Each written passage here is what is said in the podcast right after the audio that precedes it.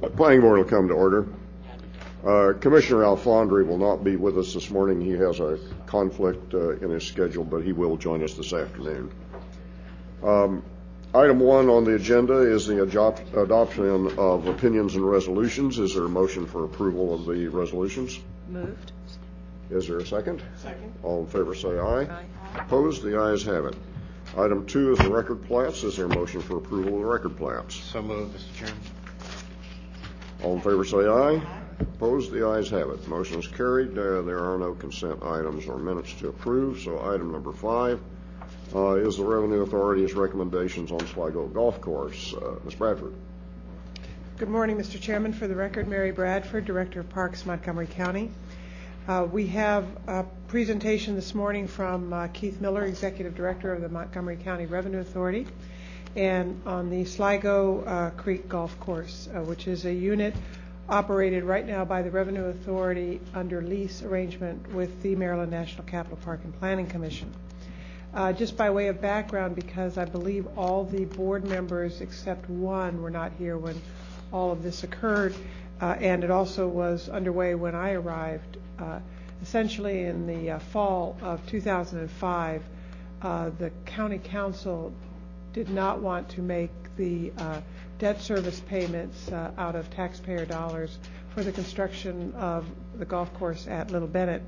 And there was a move to find an operator who could perhaps operate these golf courses more efficiently and uh, avoid having to subsidize uh, the golf course operations in Montgomery Parks. Um, during that time, a lease arrangement was uh, drawn up and created with the Montgomery County Revenue Authority, and their executive director is here today to talk about the results of uh, their past um, work on trying to figure out what would be best and uh, how to make operational changes that would enhance the revenues and improve operation of all of those courses. They have done so and have come to some conclusions which they will be presenting to you today. Uh, in the memorandum you've received uh, for this item uh, dated February 13th, I would like to point out before we begin one typographical error on the first page of the memo, and I ask all of those with a copy of this packet to make that correction. The memorandum is to the Planning Board, it's MCPB item number five, and in the third paragraph, first line, uh, the date 2009 should be changed to 2012. With that, Mr. Chairman, um, I invite, uh, if I may, Executive Director Keith Miller to make some remarks. Very good. Mr. Miller. Thank you, Mary. Uh, good morning, Mr. Chairman and members of the board. Um, for the record, I am Keith Miller, Executive Director of the Montgomery County Revenue Authority. We're here this morning to speak with you about two items. Uh, first being the alternatives to closing the Sligo Creek Golf Course, and the second, the proposed master lease number one.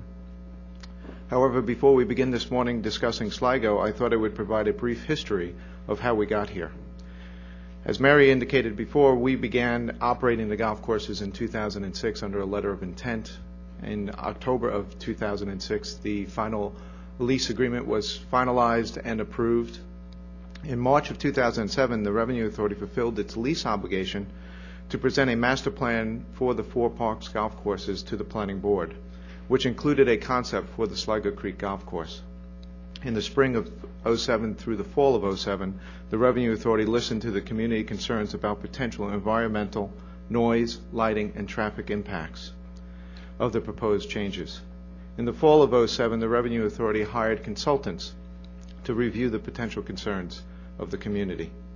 In January 2008, the Revenue Authority conducted a public meeting in which approximately 200 people attended to express their concerns and opposition to the proposed changes. Uh, also in January 2008, the county executive did not recommend the Sligo project in his annual capital improvement plan to the county council.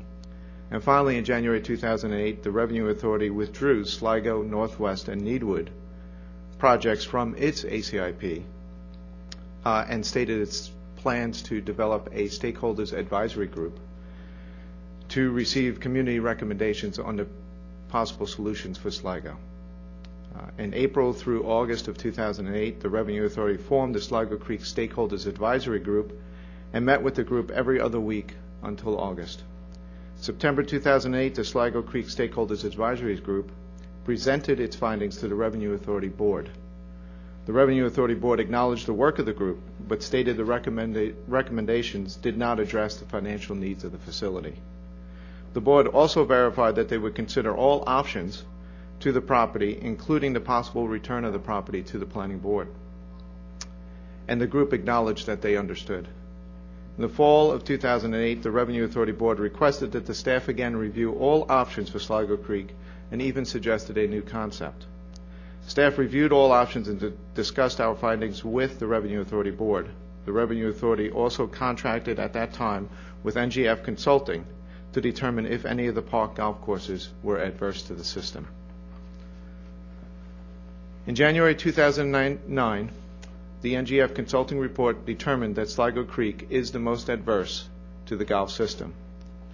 Revenue Authority Board passed a resolution authorizing the Executive Director to proceed with the extraction and return of Sligo Creek as per Section 12.2 of the 2006 lease agreement. As Section 12.2 requires the Revenue Authority to come to the Planning Board as well as to the County Council to discuss the alternatives to closing Sligo Creek Golf Course.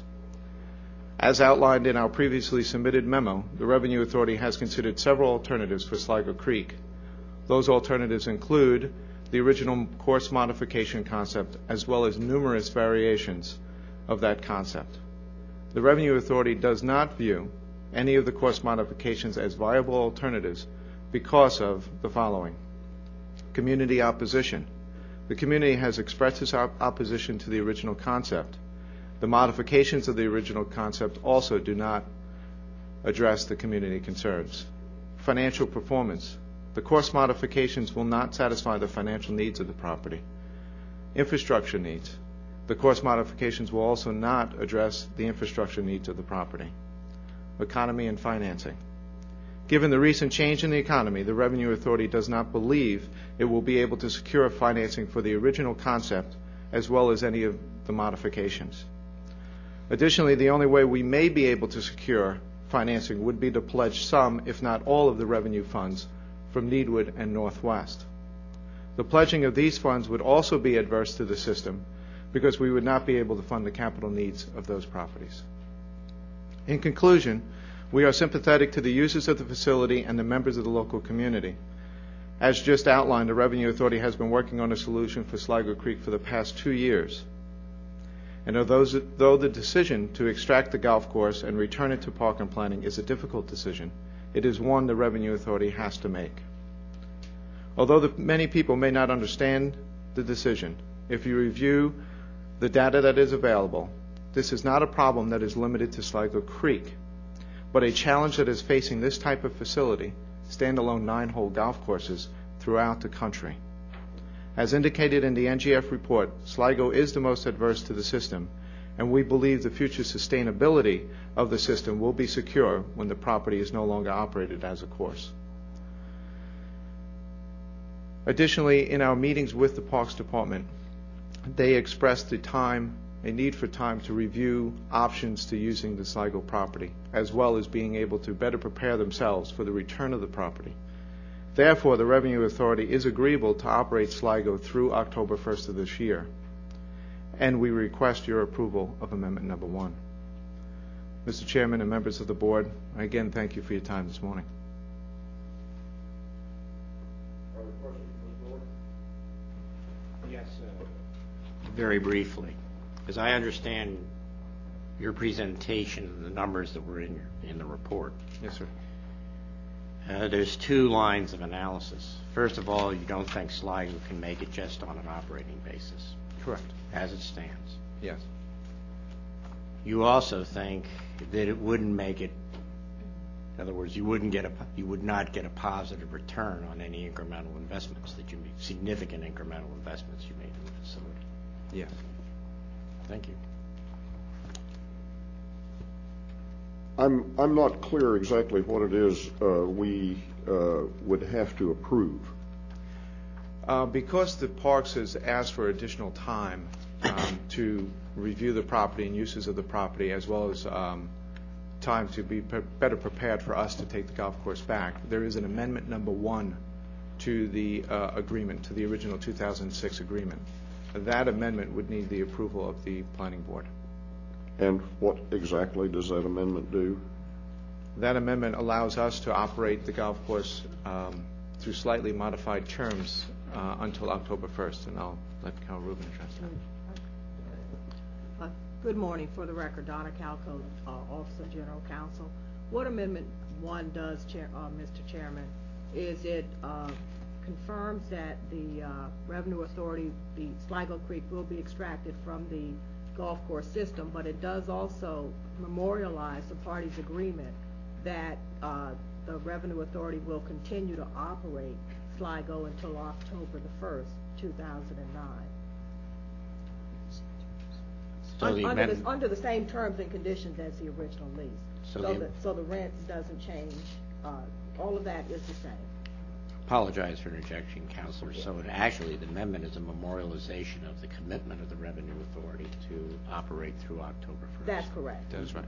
If if I Thank you. might, uh, for the record, I'm John Fisher with the County Attorney's Office. I concur in uh, counsel's comments with one exception. During that nine-month period, uh, the lease requirements for capital improvements is waived. Uh, Revenue Authority would not have to put any capital improvements that either now or already determined to exist or may arise during that operating period. In other words, so the quid pro quo is that we recognize that you're going to extract a system, therefore we can't reasonably request you to make further capital expenditures, but the other side of the tr- deal is where you might have the ability to close it sooner, you agree to operate through the 1st of October. Exactly. Just, uh, just so that uh, the record's uh, very clear on this. When you say that Sligo is the most adverse to the, to the system, um, what would happen to the system if you kept Sligo?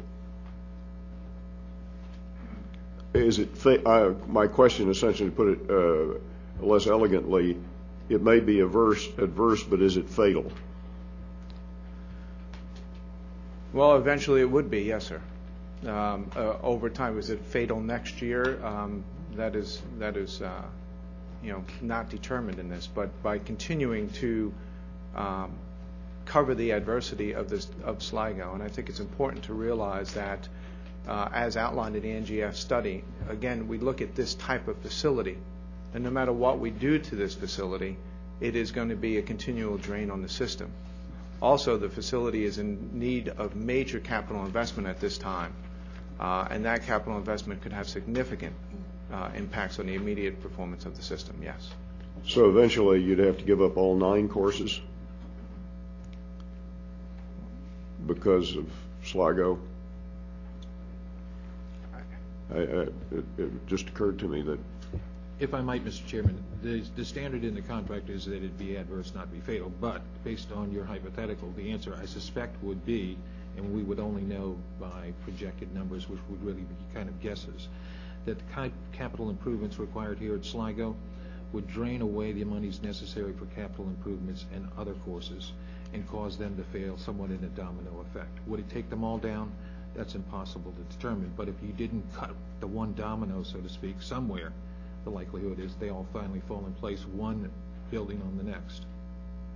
So I, I'm just thinking about this in terms of long-term, uh, uh, future, uh, because under the terms of this contract, uh, we can't operate a course that's returned to us as a golf course.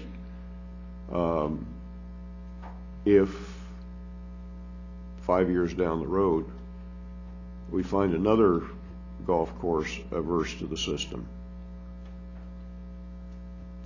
what, Well, I, think if you go back to the original discussion with the, with the intent of the lease of putting the, basically, the intent of the lease was to put all the golf courses under one system. So that way that that, is- that we got. Right, so that, so that system, but I, I think the, the, the, what the Revenue Authority um, took over by doing that is the um, responsibility that, in, to the adverse of your statement, is if the rounds of golf grow dramatically in the county, there may be a need for additional golf courses, uh, as well as to your point, that if the rounds of golf, which currently operate between 380 and 390,000 rounds, to sit here today and project what it would look like in five years, the amount, the amount of rounds in Montgomery County might only be 280,000 rounds, which at that point, can 280,000 rounds uh, be enough to sustain a, at that point, a eight hole, eight golf course system? Or With the nine golf- if you take on Redgate. Right. Or nine if we took on Redgate, you know, whatever that system might be, but what is the total number of rounds and what can it sustain at that point? To project ahead, again, would just be making guesses and projections. But to your point, if the rounds go down, could we handle eight golf courses or nine golf courses? And at the same point, if the rounds grow dramatically over that same time period, will there be a need for a tenth golf course or eleventh golf course? So I, I don't think you're suggesting that you'd be back here asking to get Sligo back. No. No, again, because if you go back to the study report, the, you know, standalone nine-hole golf courses have a different effect, and that is the limits on revenue and the expenses that are affixed with those, those golf courses. They are struggling nationwide. On that point, if I might, Mr. Chairman, if I read the report, it's, uh, it's a fairly technical point, but essentially, the report seems to say for a nine-hole golf course, you have almost as much overhead and fixed costs and as you do for an 18-hole golf course. Yes. But by definition, you have half the revenue. So your cost po- profile, even your total cost profile for a nine-hole course is only marginally smaller than that for an 18-hole course, but by definition, you have half the revenue. And as I understand your testimony this morning, is that even if um, you were, uh, you were to keep Sligo, that uh, at this point, you couldn't finance the improvements that you had suggested to make it viable, That is correct. so that you're basically saying there ain't no way to get there from here. Ms. Presley? I wasn't here in the original transfer, so I won't even touch that elephant in the room. I, I wasn't at the circus, but I, That's all right, Commissioner. It seems since I've only got four months to go, I can accept blame for all kinds of things that happened before the three of you arrived. I'm not, look- not looking to blame shift either, but. but- Responsibility, I'll change the well, word. I'll, I'll simply say thank you.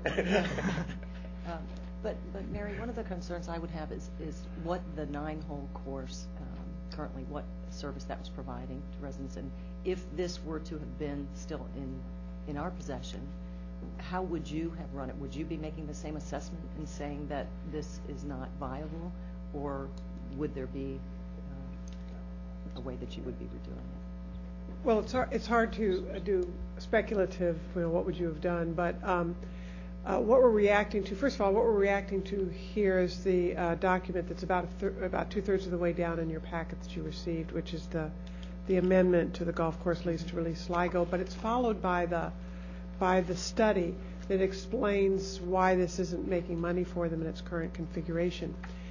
First of all, the population that it serves in this part of the county um, is, it's a different, um, it's a different use in many ways. It's as a smaller course. Uh, It's located in a very uh, uh, populated area. Uh, There isn't anything this close to that populated area except for Sligo, although a lot of those folks, when they desire uh, a bigger experience than a nine-hole course, generally head up to Northwest or one of the other courses in the system. And I think the golf study showed that that would be likely where those patrons would go.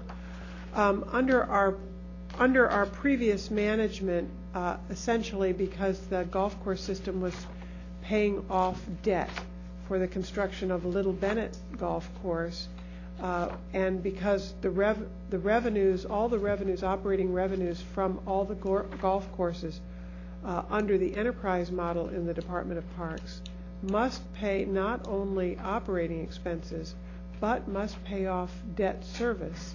Uh, Every year, we were going back to the county council for approximately half a million dollars or so, between four hundred and five hundred thousand dollars, to help pay off that debt because the operating revenues, particularly when you have courses uh, such as a nine-hole course in the mix, uh, won't sustain that kind of expenditure. I suspect if we'd kept it, and this is pure speculation, we would have done some modifications to the course, uh, perhaps not to the extent to which the Revenue Authority proposed, but we probably would have expanded the clubhouse, tried to figure out ways to get more revenue out of it, expanded to f- the First Tee program, all of those things that were element of what the Revenue Authority wanted to do. We did not have the opportunity to propose that, as I understand. Uh, when I got here, as I said, this was well underway. But uh, nonetheless, I think we would have taken on some modifications. The kinds of modifications that the Revenue Authority wanted to undertake included putting in a driving range, which does bring in a lot of money. And I think that's the point at which the um, public sentiment probably tipped against uh, uh, what was going on there. And the Revenue Authority uh, did take their proposals to the local community. And um, in spite of a couple of years of work, I don't believe they made much headway on that, which did not improve the revenue profile uh, of Sligo. So I do think that we would have had, we would have not been able to make it a real money-producing star under the current operational system in that way. But I don't, I believe we would not have closed it because that was not our charge to to operate in the same way that the Revenue Authority and its board expects it to operate. Does that help? All right, thank you. Mary, I just wanted to get one thing a little bit clear in my mind. Uh, the thought that it being a nine-hole course, I don't. What I keep missing on is why doesn't that produce twice the amount that an 18 would? Because you can have twice the number of people playing when they're only doing nine holes. I just I missed that part of it, um, and perhaps you can tell me that. And then also the how much of a loss? I, I couldn't quite get it. If it continued as a nine-hole course under the county, what are the losses actually? If you made no changes to it, you just let it go the way it was. You didn't enlarge the clubhouse. You didn't do anything to make it better, but you kept it on the on the books. What is the actual loss to the county for a nine-hole golf course in that area? So there are two questions there. On both of those questions, I suggest Executive Director Millard, uh, because he has the current operating Okay. statistics for the last two, three years. Mr. Miller? Uh, to the first question in regards to the philosophy of why isn't it double, I, I think that's a, a, a good question that's that's constantly asked in the industry itself. Um, you know, as you go to different parts of the country, you will find nine-hole golf courses that produce a, a, a lot more rounds than, than these facilities. However, the revenues are still restricted um, because of the fee that you can charge. The other thing that the nine-hole golf courses are competing with on a, on a rounds basis is the um, basically the challenges of the 18-hole courses. Because the industry is overbuilt, for the last three years now, the number of golf course closings have exceeded the number of openings. Because the uh, industry really expanded, if you go back to the Tiger Woods projected boom of the industry, the golf courses were building and building and building. So the competition is out there. You see it in, in, in Montgomery County alone, the number of golf courses that were built in the 90s. Um, and because of the challenges of those golf courses trying to create the revenues, there's actually times during the day when people can play pay pretty close to what they would pay to play nine holes and play 18. So you have this demand that's going on, and people are, are well, I can play $15, pay $15 to play Sligo, or I can go over here and play pay $19 to play an 18-hole course. Um, so, you're dealing with the demands where the 18-hole course is, going against the nine-hole course um, across the way. So I think that's where your rounds, you, don't see the number of rounds that you would anticipate there, and the revenue restrictions are, that.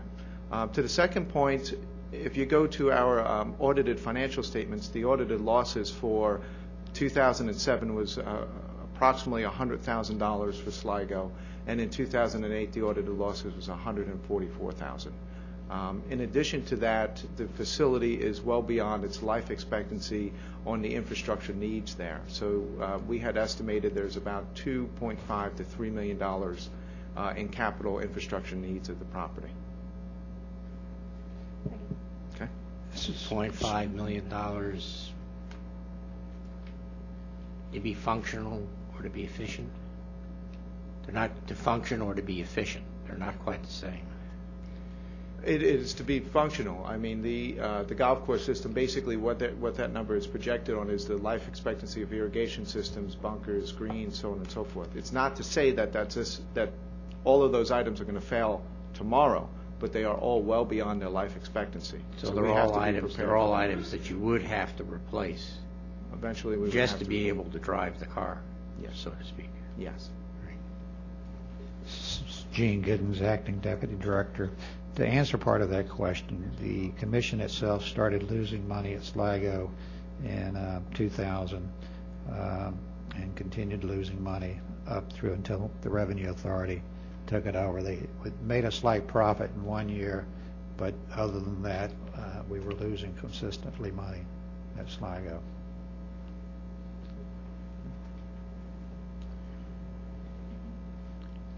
Very good. Are there any other questions? I had a question for my staff, and make sure it's comparing apples to apples. That was without capital expenditures. The loss was just on operations. Yes. But the operation include debt service, I assume, although I don't know whether there was any debt service on Sligo specifically at that point. No, there was no debt service on. Sligo, so that's just what, what I'm asking the staff to verify, that in fact, that was just on operations. There, th- in, in 2000, uh, in 2000 and, and 2001, there was a total of uh, $70,000 worth of capital improvement. After that, there was no capital improvement. And to pursue the, make sure to pursue the chairman's question, that was on the standalone costs for Sligo with some reasonable allocation of overhead, but not Yeah. debt service. It was Sligo itself. Okay, very good. There are other people who've asked to be heard on this, and let's uh, hear from them, and then we can have some discussion of the, of the uh, issue and what happens next. Um, Vern Peak, uh, Bruce uh, Sidwell, and Heather Phipps have all asked to be heard. If all three of you would come to the table.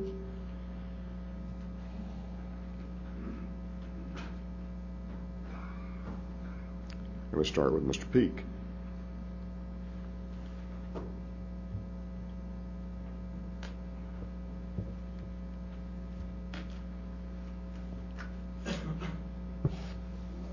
Uh, If you'll press the button, and the red light will come on. There we go. Excuse me, my throat's a little sore this morning, coming down with a little something. I'll try to get through this as, as fast I can. Uh, Good morning, Mr. Chairman and planning board members. I would like to state for the record, my name is Vern Peak. I reside at 204 Williamsburg Drive, Silver Spring, Maryland. I am president of the Woodmoor Pinecrest Civic Association, which consists of approximately 1,150 homes, is bordered by University Boulevard, Route 29, Northwest Branch, and the Capitol Beltway. As you may have noticed, I was asked by Mr. Miller, Executive Director of Montgomery County Revenue Authority, to be part of the Stakeholders Advisory Group as a golfer. I've spent many years at Sligo Creek Golf Course. In fact, the first round I ever played was at Sligo. I've seen people come and go and have witnessed firsthand the changes and conditions over the years. I must take my hat off to Mr. Miller and his talented staff. The golf course is in the best shape I've ever seen it. Although the facility as a whole was changing, I started noticing small changes. Where there used to be trash cans, they were missing. Where water jugs used to be, they were not. Paper towel dispensers replaced with air dryers, automatic light switches installed, flower, pot, flower pots and flowers that would border the parking lot and clubhouse have disappeared. Fences that were in need of repair removed. Where rough used to be, it was let go and renamed environmental areas. I saw the number of employees cut in half. I saw organization where there was little before. I saw the price of food and beverage go up as well as the green fees. I really didn't mind because the course was in great shape. I'm a golfer. What could be better? I would ask the pro from time to time how they were doing. He told me they were doing well and seemed proud of his accomplishments, as he should. I remember one day in particular, I pulled into the parking lot and saw two large trucks with trailers attached. The greenskeeper was going by in a cart. He stopped to say hello. I asked him what was going on with the course. He said it was time to aerate and the crew would be in and out of here in one day. So I had to believe the crew worked for the Revenue Authority and would go from course to course. I thought to myself, that's a good way to save money. It was very obvious to me that Mr. Miller knew exactly how to run a golf course and his skills as a comptroller and a business person had turned Sligo into a well-oiled machine. But something didn't add up. Mr. Chairman, I remind you of the question you asked Mr. Miller in the 07 meeting, March of 07. I quote, you had a 14% increase in the rounds at Sligo. How did that affect your revenue? Reply, Mr. Miller. The revenue went up substantially as well over the year, but the costs to operate at that level were extremely above budget. So even though we were ahead on our revenue budgets and projections, we were behind on our bottom line projections on our net income projections were actually lower than we had budgeted. So basically, what we were finding when we went through the the year, Mr. Chairman, is that even though we were able to increase revenues significantly, the cost of being able to sustain those increases overweighed the benefits. How could this be? The evidence from my viewpoint, at least, does not support the statement. I will agree with Mr. Miller that numbers don't lie, but sometimes they don't tell the whole truth. I remind you today I sit in front of you not as a golfer, but as the president of the Woodmoor Pinecrest Association and represent over 2,000 tax-paying voters. I've supplied you all with a disturbing email I received from Mar- Mr. Mark Safante with some serious matters concerning the Revenue Authority, Park and Planning, and the County Council's role to transfer the golf course. I was contacted by Mr. Safante and had a brief discussion concerning a recent article in the Washington Post. I am not a friend of Mr. Safante, nor have I ever played golf with Mr. Safante. I've seen him at meetings and in passing. Mr. Safante expressed to me that many people may describe him as a troublemaker or a loose cannon, but even a loose cannon hits its mark from time to time. The language in the lease agreement concerning Sligo's profitability as a golf course system, in my opinion, should never have been allowed. My wife and I are small business owners in this county. I could only dream of entering into a lease agreement with our landlords that would allow us to walk away unscathed if our business didn't generate the profit we had projected, not to mention a loss. The fact of the matter is, if Sligo is not allowed to run as a golf course, the Revenue Authority isn't going to lose any rounds of golf. Golfers are going to continue to golf and be forced to choose from one of the other Revenue Authority courses.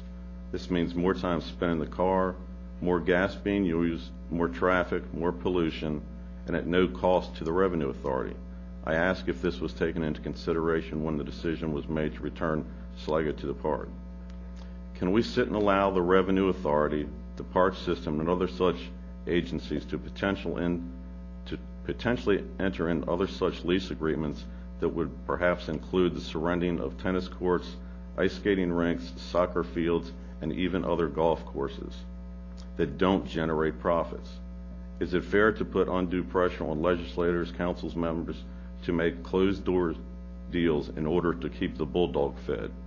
I think not.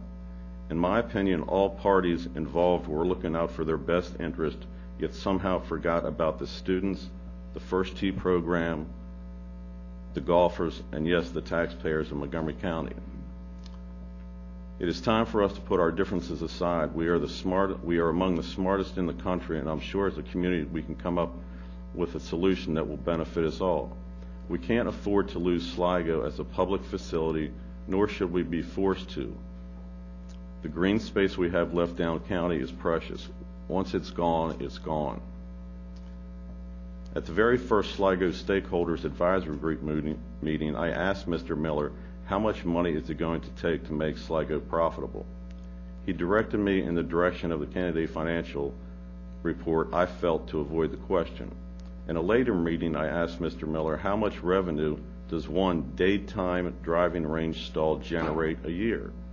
I was not supplied with that information at the time, but since have, since have learned on average the figure is somewhere between fifteen and twenty thousand dollars per stall. I must say I feel feel Mr. Miller was put in a no-win, shoot the messenger if you don't like the message position, and at the end of the day he is doing his job the best he can in order to satisfy his board members.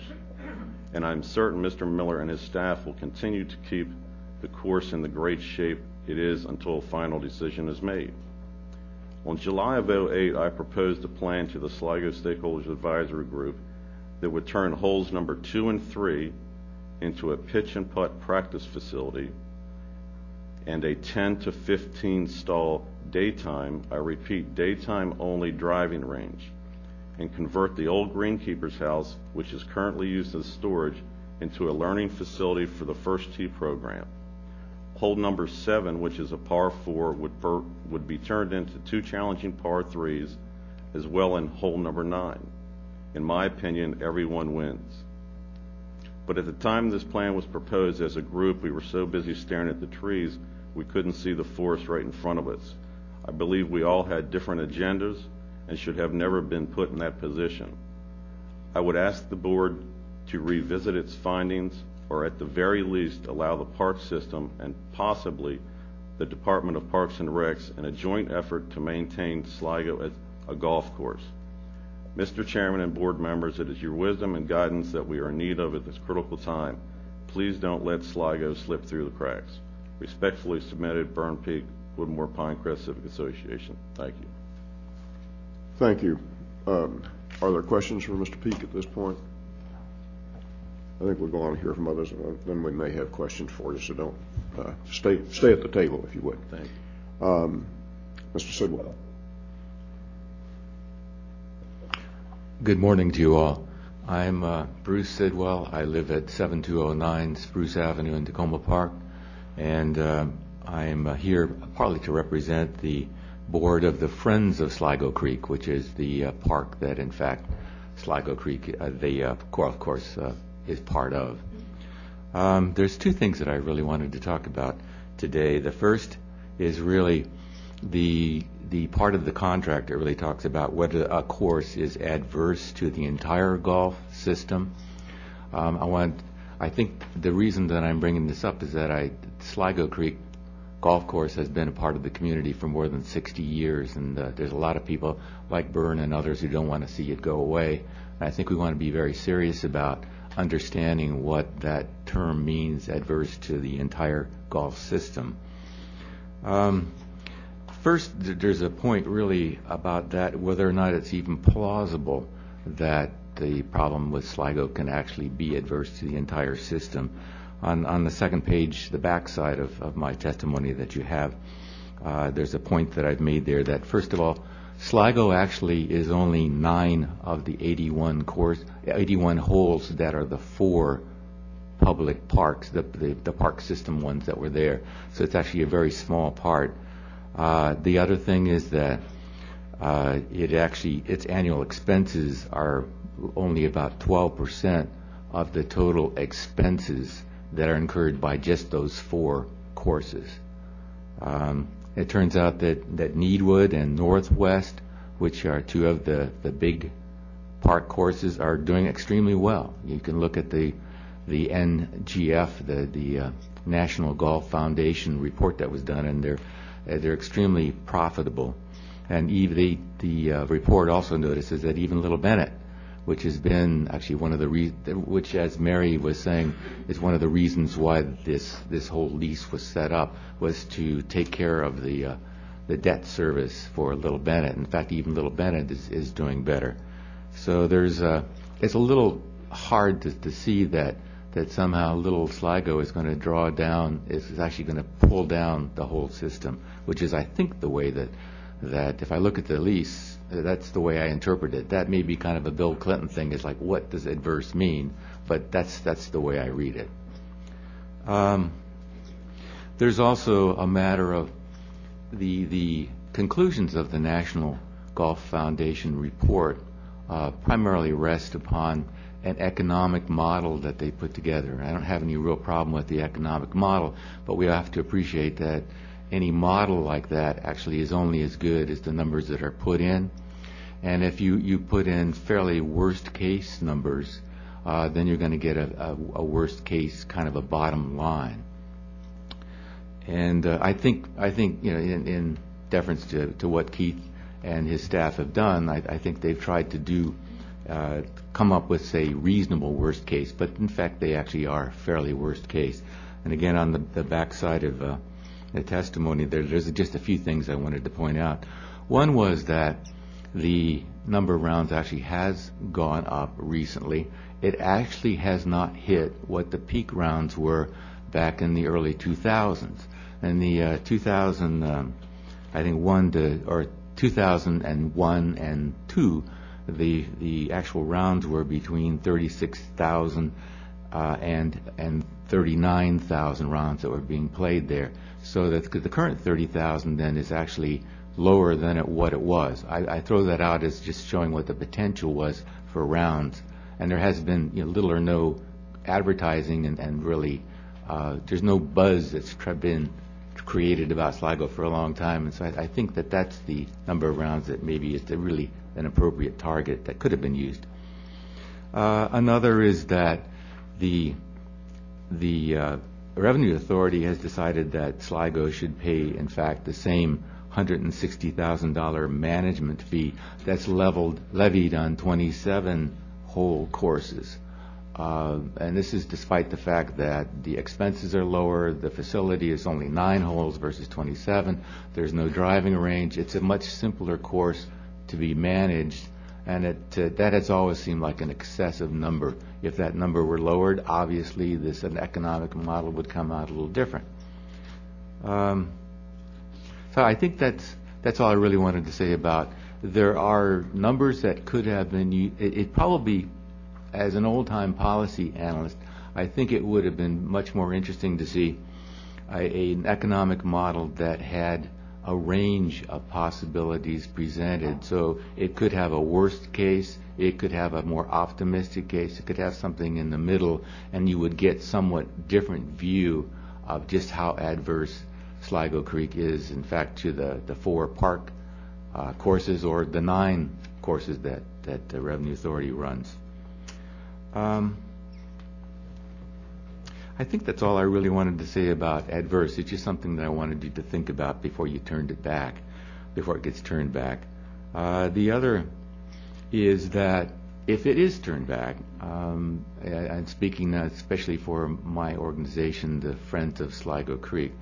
Um, if it's still an opinion of the board and the council that in fact it has to be returned, and if it turns out that it's not going to be used as a golf course, then uh, Friends of Sligo Creek strongly believe that we want it to remain at least as park land, as open space.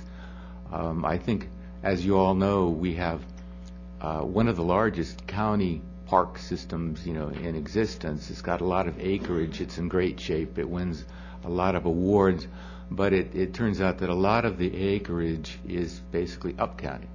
And there's very little acreage and facility down county, and there's a, a lot of reasons for that. That's where the population is. That's where you really need to hold on to the, the green space that, that you possibly can hold on to. And we would uh, be delighted to work with uh, with the board on the master plan and and you know, make sure that that uh, the best outcome in, for the county comes out. Thank you. Thank you. I think there's one thing that, that uh, uh, maybe uh, we should make clear, and that is that the, the park land on which Sligo sits was not transferred to the Revenue Authority. Uh, what the Revenue Authority got was a lease to operate the golf courses. So uh, whatever happens, Sligo remains parkland. I want to make that really very clear. Uh, and I don't think there would be any inclination by this board or the Parks Department to uh, transfer the land to anybody, ever. And I appreciate your clarification of that. Any other questions at this point? Um, Ms. Phipps. Good morning. My name is Heather Phipps, and I appreciate this opportunity to address the Planning Board concerning Montgomery County Revenue Authority's request to extract Sligo Creek Golf Course from their lease with the Maryland National Capital Planning, Park and Planning Commission. I am interested in the outcome of the Planning Board's decision today because I'm a resident of the North Hills of Sligo Creek neighborhood, which is directly east of the golf course, and I was also a member of the Sligo Creek Stakeholder Advisory Group that met every other week for three months during the summer of 2008 to provide MCRA with recommendations for Sligo Creek Golf Course. My family moved from Brookland in northeast DC to the neighborhood of North Hills in March 2007, and we have thoroughly enjoyed our home's proximity to the Sligo Creek Golf Course, as its natural features provide a quiet green space, a buffer from the heat, pollution, and noise from the nearby Beltway, and thanks to the lack of lights on the course, we even enjoy viewing stars on clear nights. It also has served our family as a natural learning center for our almost four-year-old daughter, as we have observed wildlife such as deer, fox, rabbits, and birds, collected fallen pine cones from many of the pine trees that line the eastern edge of the course, and even discussed the basics of stormwater management by referring to the course's stream and pond as real-life examples. I do completely agree with uh, Mr. Bruce Sidwell's analysis of MCRA's uh, less than compelling case for extracting the golf course from their lease, and I do hope that the Planning Board will ask probing questions about NGF's supposedly independent financial analysis, as well as MCRA's reasoning for shouldering such an excessive management fee on the smallest golf course in their system. Also, it was suggested by a member of the North Hills community at one of the Sligo Creek Stakeholder Advisory Group meetings last summer that MCRA could implement capital improvements at their most successful um, leased courses, Northwest and, and Needwood, first in order to further improve their economic conditions, and then fund improvements at Sligo Creek Golf Course incremental, incrementally with the increased revenues from those two courses. I am confused as to why this option was not addressed in NGF's analysis, or how NGF could conclude that Sligo Creek's capital investments will be adverse to the entire golf course system, while also stating that no specific capital expense details have been budgeted for this facility as of December 2008. However, if the ultimate decision of the board and the council is that the course should be shut down, I strongly believe that the par- public parkland that Sligo Golf Course currently resides upon should be protected as green space. I echo Mr. Sidwell's opinion that a balance has to be struck between development and open space to conserve the ecology of our waterways, as well as the quality of our lives in an ever increasingly urban landscape in the Down County area. I also implore both the MCRA and MNCPPC to take into consideration the legacy that, they, that we will all be leaving to future generations in making land use decisions in regards to our public park land. Thank you for your attention. And if you are interested in, in more comments from Montgomery County residents with regards to the future of Sligo Creek Golf Course, I invite you to visit a, an I-petition, which our neighborhood implemented in order to collect signatures from concerned community members. And I've uh, listed the I-petition uh, website on uh, my testimony that hopefully you all have a copy of. Very good. Thank you. Thank you for your time. Thank you. Are there questions of these folks? Okay, not right now. Uh, Let's ask Mr. Miller to come on back up, and uh, we'll... Now, under the terms of the, um, of the lease, um, before the um, course returns to commission, there had to be a consideration of alternatives. The uh, Revenue Authority, in uh, the presentation uh, some months ago, uh, presented some alternatives at that time. Um, I asked, as I believe I remember saying, what else do you have to offer? Uh, and uh, so the Revenue Authority then instituted a series of meetings with, with representatives from the communities. Uh, and uh, as Mr. Miller described this morning, there were various alternatives that were considered uh, during that period of time. And uh, maybe we ought to take uh, just uh, a moment to um, uh, remind us of what those alternatives were and see if there are questions from members of the board. uh, And if, uh, uh, I guess the real question is, uh, have we really pretty much exhausted uh, viable alternatives um, that uh, either uh, the uh, Revenue Authority or the department has uh, um, has basically concluded that um, there don't appear to be any. Uh, Mr. Chairman, the Revenue Authority focused, as per our original concept and the requirements of the lease, is we have an obligation to operate the golf course as a golf course and in a manner of a golf course. So that is where our research and recommendations were around. Right, you were, you were looking how to, how to maintain it as a golf course. Correct. Uh, Uh, and we looked at it. So you a- weren't looking at alternatives that weren't golf course alternatives. That is correct. Okay. And so that's where our focus uh, at this point has, has has focused. And we have run through, from the original concept, as was outlined before, uh, variations of driving range, miniature golf, other uh, uses in that regards to generate additional revenues. Um, Again, simply remodeling the golf course as is does not address any of the revenue or financial needs of the property. Uh, In the meetings with the community, uh, again, we went through those discussions as well, and the community has expressed, again, their opposition to the installation of a driving range or um, uh, especially one that would contain lights, uh, as well as a miniature golf. There was opposition to that as well. The community did come up with other ideas that is in the in the packet um, that they looked at, which the Revenue Authority did review uh, and determined that those recommendations would not, um, again, improve or s- really satisfy the financial needs of the property. Um, And I'd be happy to go into any other details on that. So first of all, I wanted to clarify, and you're saying the community was opposed even to a daytime driving range and miniature golf course. Um, The discussion did come up about the, there was opposition to a driving range, yes, and to a Now, miniature what golf were some course. of the, could you s- just discuss briefly for the record, so it's outside the context of the paperwork, the two or three, what you thought the most reasonable other ideas were from the community and why those wouldn't work? Well, basically, the community, uh, again, had come up with several actual recommendations that were already implemented, such as raising the fee, uh, which Mr. Peak addressed before, um, offering lessons. We we do that currently, but again, without a driving range, it's n- it's really not uh, a viable way to to offer golf lessons. Um, The community also, and I'm going off of their report here, discount programs as annual memberships, weekday senior rates, um, things of that nature. We basically fluctuate our rates according to supply and demand models.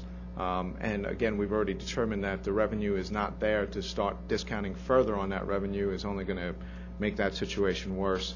Um, There was a little discussion about uh, expanding advertising, um, things of that nature in yellow pages and websites and signs and promote the unique features of Sligo Creek, um, oldest municipal course, renovations of the clubhouse, include rental space for parties and other events, things of that nature were discussed, um, as well as investigate virtual golf projects, um, uh, products, I should say, that uh, kind of, you know, electronic hitting stalls and things of that nature. Those, these are the items that were coming from, from the from the group, as well as they, they also did go into discussing uh, other alternatives such as decreasing the cost, things of that, that nature. Uh, Mr. Peak uh, just noted in his testimony that areas that were maintained rough on the golf course were converted into uh, environmental areas. Um, and along that, the community had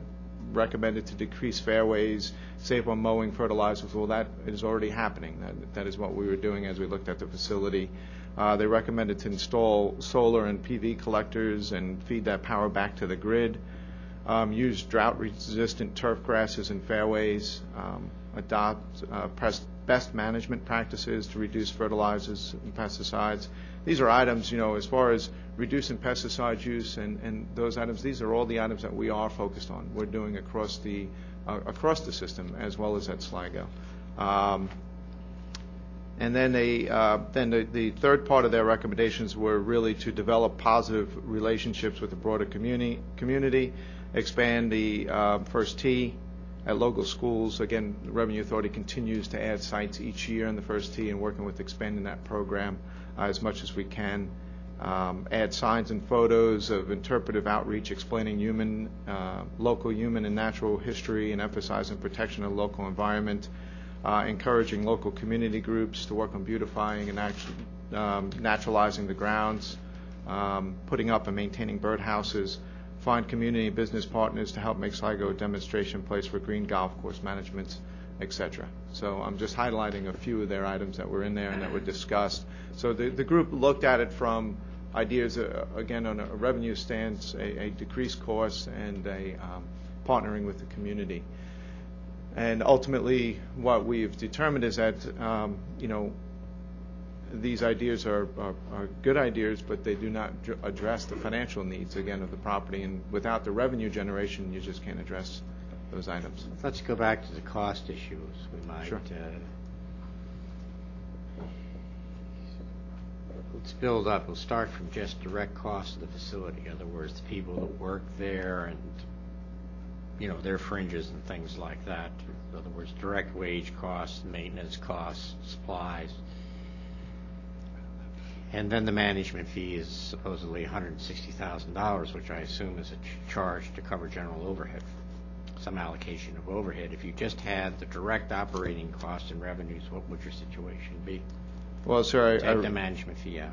okay, I refer you to the NGF report uh, in the end, in the conclusion of the NGF report. Um, actually, on see here, on page 21 of the NGF report, uh, when they determined most adverse facility being Sligo Creek, uh, the last sentence of that first paragraph there states, "We also note that eliminating or modifying the $160,000 management fee at this facility will not be enough to eliminate the economic loss and still leaves the problem of appropriate management for the facility." Right, economic loss meaning, being defined as basically cash loss. Yes. And so uh, that would be the cash loss, that's, if you were, that would not then include the debt service and interest costs on a couple of million dollars if you had to rebuild the course. That is correct.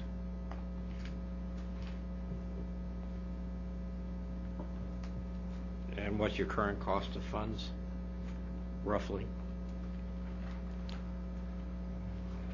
The current loss? No, the current cost of you to borrow money will, before the general collapse of the credit markets, let's go back to last summer, because I'm not sure anything hmm. beyond that's representative, so. It's really I think the last deal that uh, we did, which was one for the Montgomery County uh, College, was a deal that was um, done in the fall at 5%. So on a two and a half million dollars, that would be about hundred and fifty thousand dollars a year, plus the principal payments. Yes. And I think uh, what the community has suggested, two of the witnesses have suggested is build up the other courses and then essentially use that revenue to subsidize Sligo. Yes. That's what they're saying. So let's Well, take it, let's take as an assumption that you make marginal increases in the revenue at Sligo and marginal increases in- on the cost, but it's not enough. It then becomes an issue of cross-subsidization from the other courses. That's correct. You said, what's the board's, po- your board's policy on that, or is there a county policy on that? Well, I, I think it's, that, that item did come up, and we, we, did discuss that, and actually I did respond to it with the stakeholders advisory group at that time. Um, and basically, what they were talking about was the, the improvements at Needwood and Northwest and how we can improve that. Actually, the capital investments that are needed at Needwood and Northwest are infrastructure improvements. Again, not designed to be revenue producing, any new revenue producing uh, im- improvements. They're actually meant to invest in the infrastructure for the long-term sustainability of the facilities. Um, similar to what the Revenue Authority did in the early 2000s at Falls Road and Laytonsville when we rebuilt those facilities. Um, again, what we were looking at was long-term sustainability. You know, you have to rebuild the bridges, you have to reinvest back into the properties. And that would be the same thing that we would be looking at and is what is needed at Northwest and Needwood.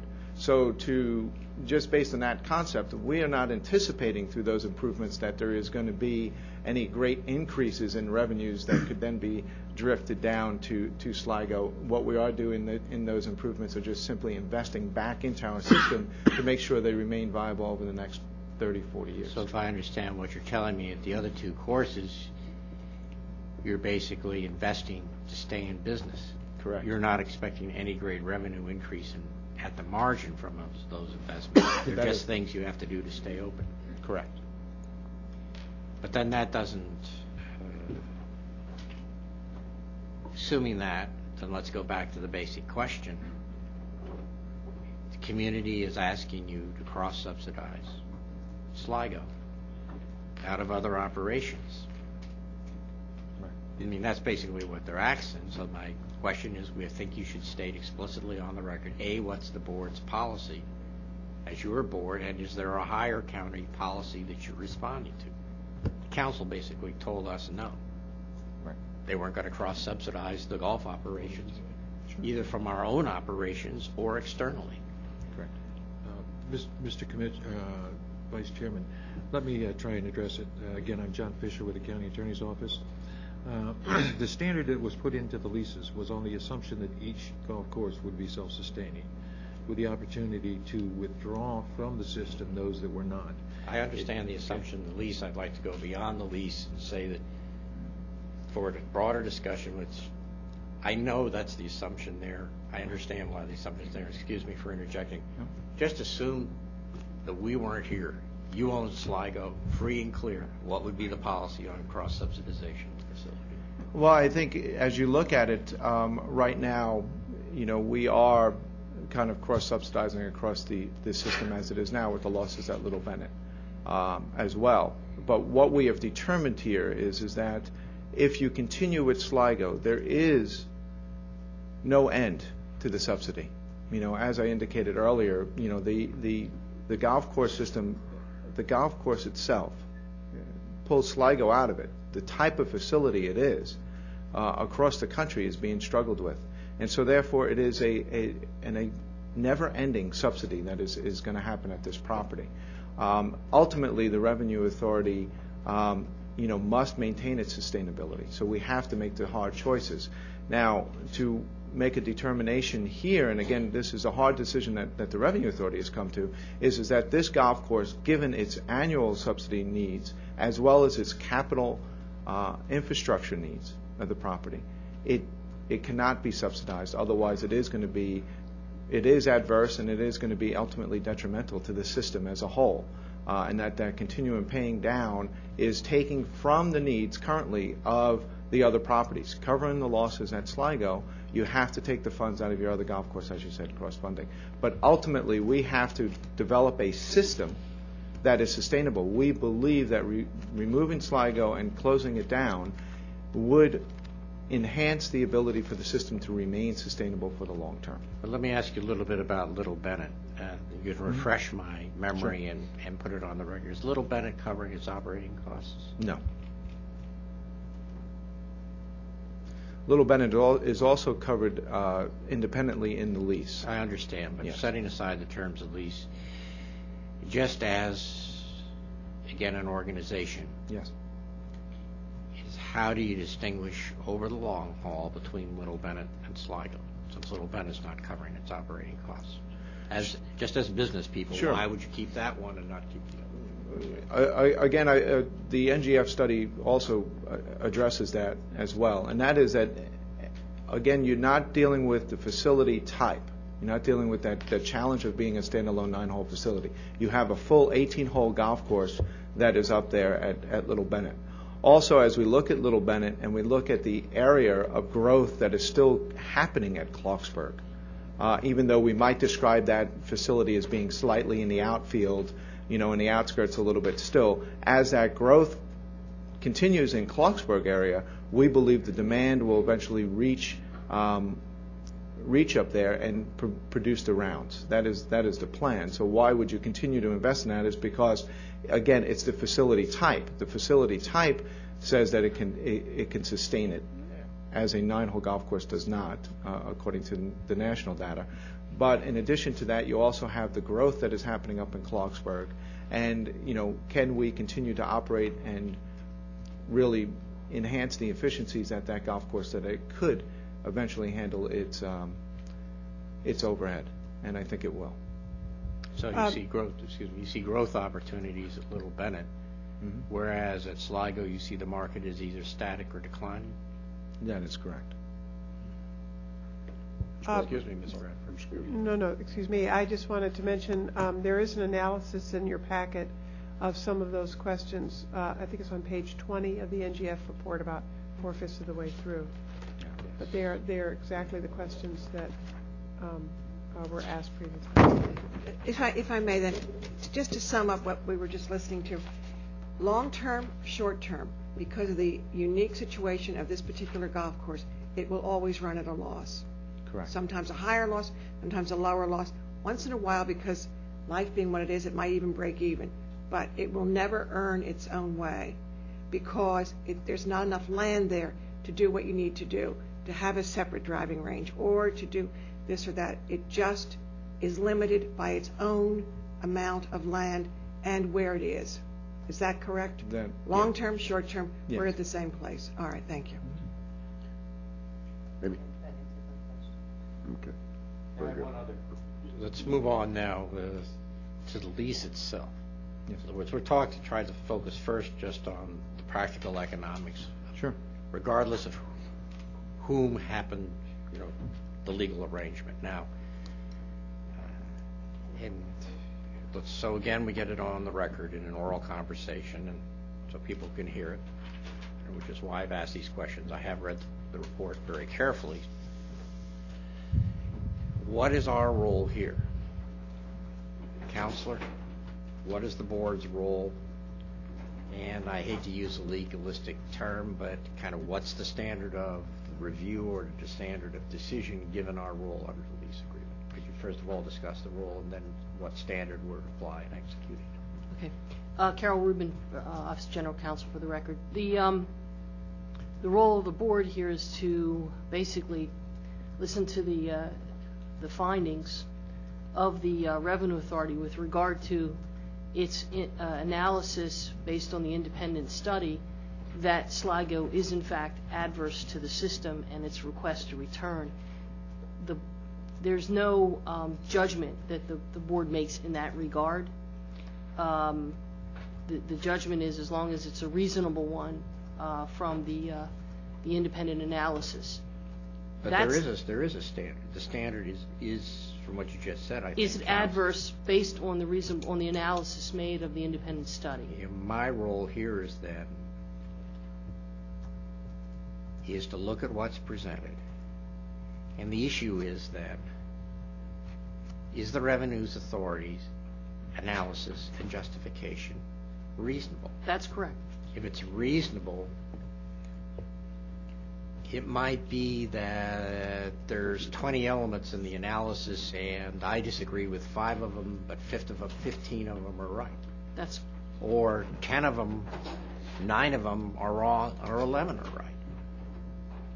As long as it's reasonable, I don't substitute my judgment for that's the correct. revenues authorities. That's correct. Their only burden is to establish that it's reasonable. That's correct, that the Sligo operations are adverse to the system. And the, the question's been raised is what does it mean by adverse? What was the lease intending? And it's exactly what has been presented, that it's, uh, it, it, it, it takes away from the ability of the entire system to operate more in, in a better fashion. Um, the fact is that because it is taking revenues away from the rest, or this, the revenue of the system needs to go in. Um, Mr. Mr. Fisher mentioned something about the courses needing to stand alone, and that's not correct. The, the, it's a system.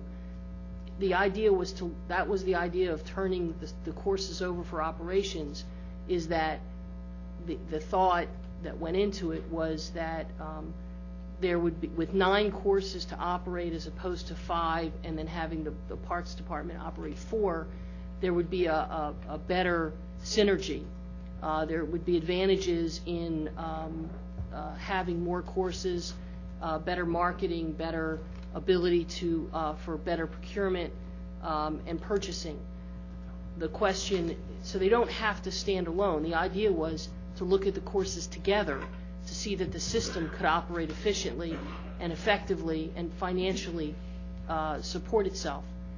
Uh, What's been presented today is that the course, uh, the Sligo course drains or it operates at a loss, both, both short-term and long-term, and therefore, it would not be able to add to the system's um, financial viability in the long, at all. I won't- don't want to go back and dredge up history because, as I somewhat tartly said, in four months I won't be here anyway, and I can go into the desert 60 days or whatever the biblical analogy is. But, Mr. Gooden, did we not drop a golf course ourselves before this all came up under just the same analysis? We dropped a nine-hole golf course that was over at the FDA Center, precisely under the same analysis that we didn't see anyway over the long run, that we could possibly either make money on that or reasonably limit the analysis. And as I recall, it was the board's analysis shortly leading up to the transfer that we didn't see how we could do it for Sligo, particularly given the capital investments and the fact that our labor costs per round were 25% higher. And that's before we get to the lower yield on dollars from pro shops and everything like that. Now, it seems that the revenue authority is telling us, all right, commissioners, whatever the reciprocal of 25% is, we've got it, we've dropped the labor costs, we're more efficient, and we still can't make it. I mean, I think that's what I'm being told. After several years of operations where the witnesses have said, in fact, you are more efficient.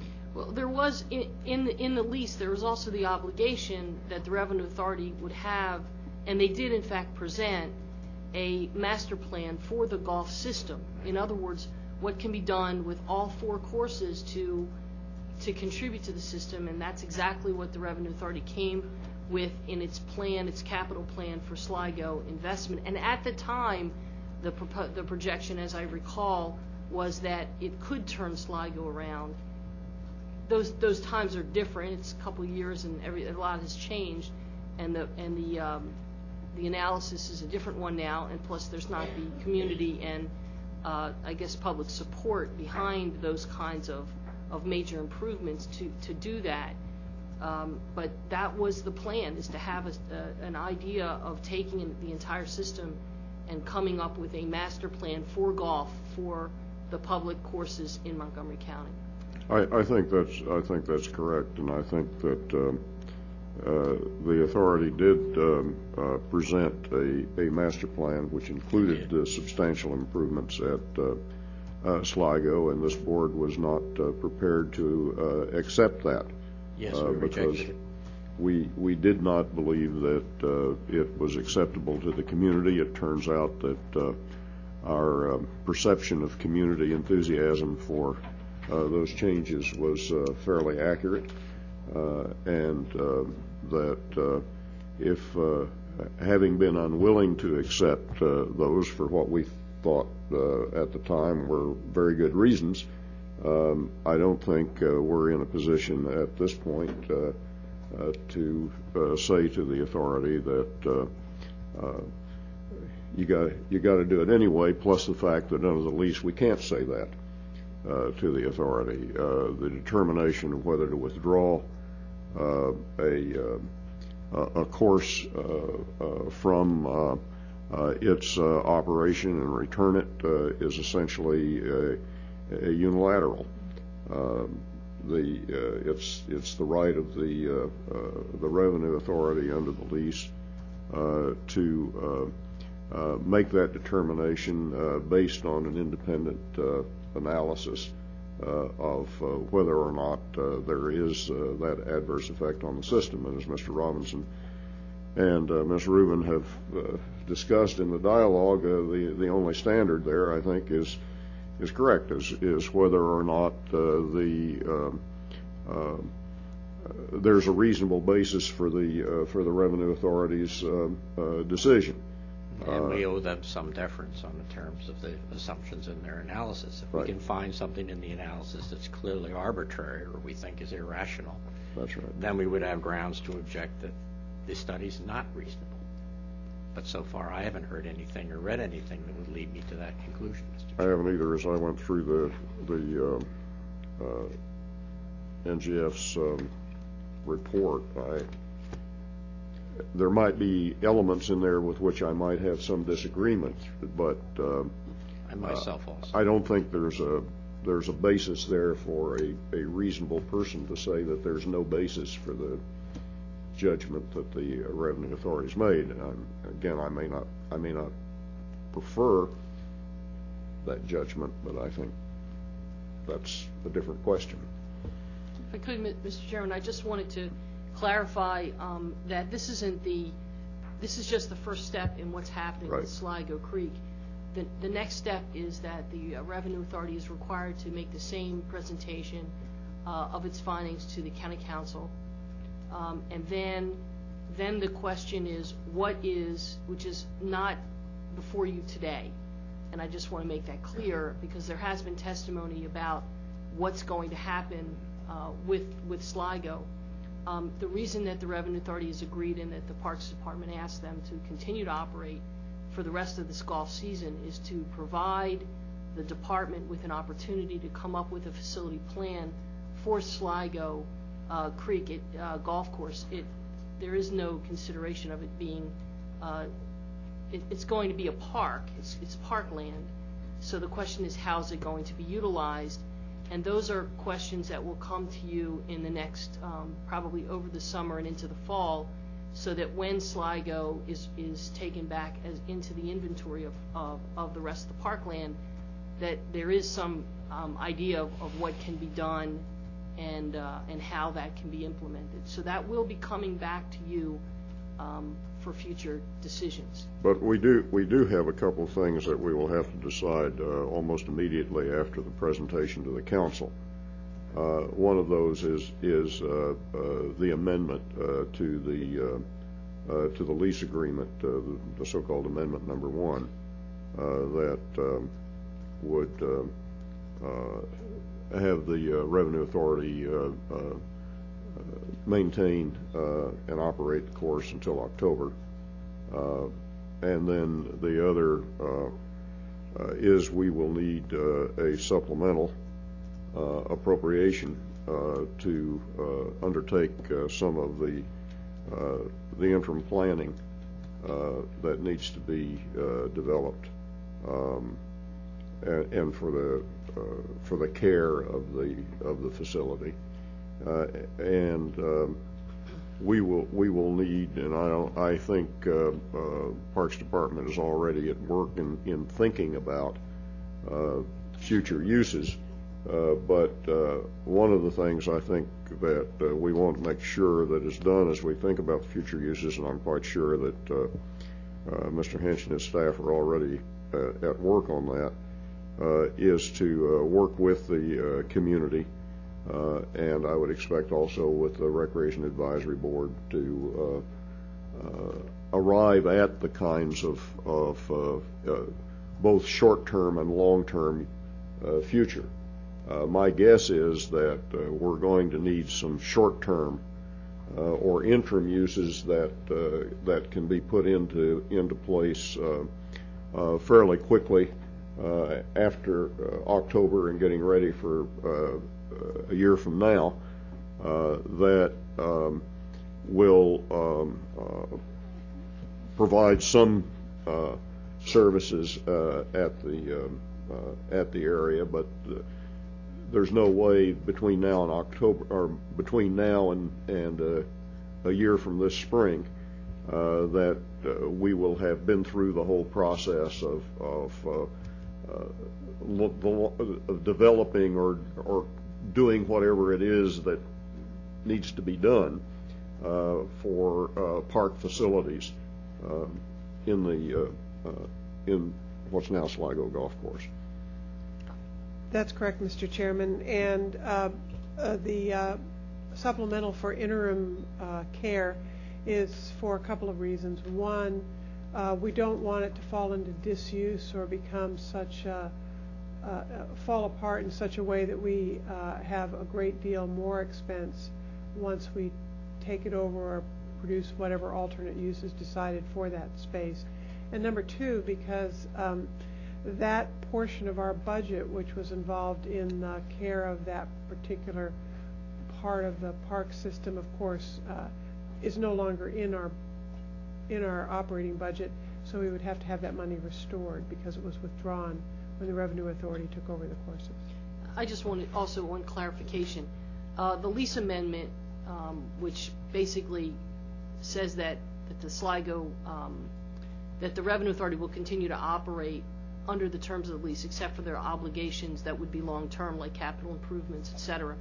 Uh, That really needs a decision of the board today, because the county council will not accept uh, the, um, review it without it having been fully executed. And uh, that would require that the Revenue Authority go back for two hearings in front of the council. So the idea was that everything could be packaged together. I see. I think that's important for the community to know, and, and following up what you had said, Mr. Chairman, in terms of what is before us today, because some of the testimony, even in the letters, the Mr. Savante, questions decisions that were made some time ago, questions the lease structure itself, things that we can't, as I understand it, address today, except for the amendment. And I think that's fair to make clear to the community, because I too, you know, I, I, I wasn't reading through this as if I had the liberty to change it, but some of the same questions that community raised, I had myself. But since I'm not at liberty to address that, I think it was important to clarify that it's just whether or not it's reasonable to judge that this one course has an adverse effect on the system. So, thank you. Mr. Chairman, I'm prepared to make a motion unless there's other questions or concerns of my colleagues. Are there any other questions members of the board have? Okay, Mr. Robinson. Mr. Chairman, I'll make a two-part motion. The first is that we find that the Revenues Authority of the financial analysis of Sligo Creek Parkway, Sligo Creek Golf Course is reasonable under the terms of the lease, and second, that we approve the proposed amendment would provide for the continued operations to October 1st of this year. Is there a second to the motion? I'll second it. Is there discussion of the motion? All those in favor say aye. Aye. Aye. Opposed? The ayes have it. Motion is carried. Very good. Thank you, Mr. Chairman. Thank you, members of the board. I don't think we're, we're really prepared to thank you, but we're um, prepared to accept. Chairman, we've been asked to approve the minutes. What? We've What? been asked to approve the minutes that are in the packet. Oh, very good. Yes. I s- I s- Is there a motion? So moved, Mr. Chairman. Is there a second? All in favor say aye. Aye. Opposed? The ayes have it.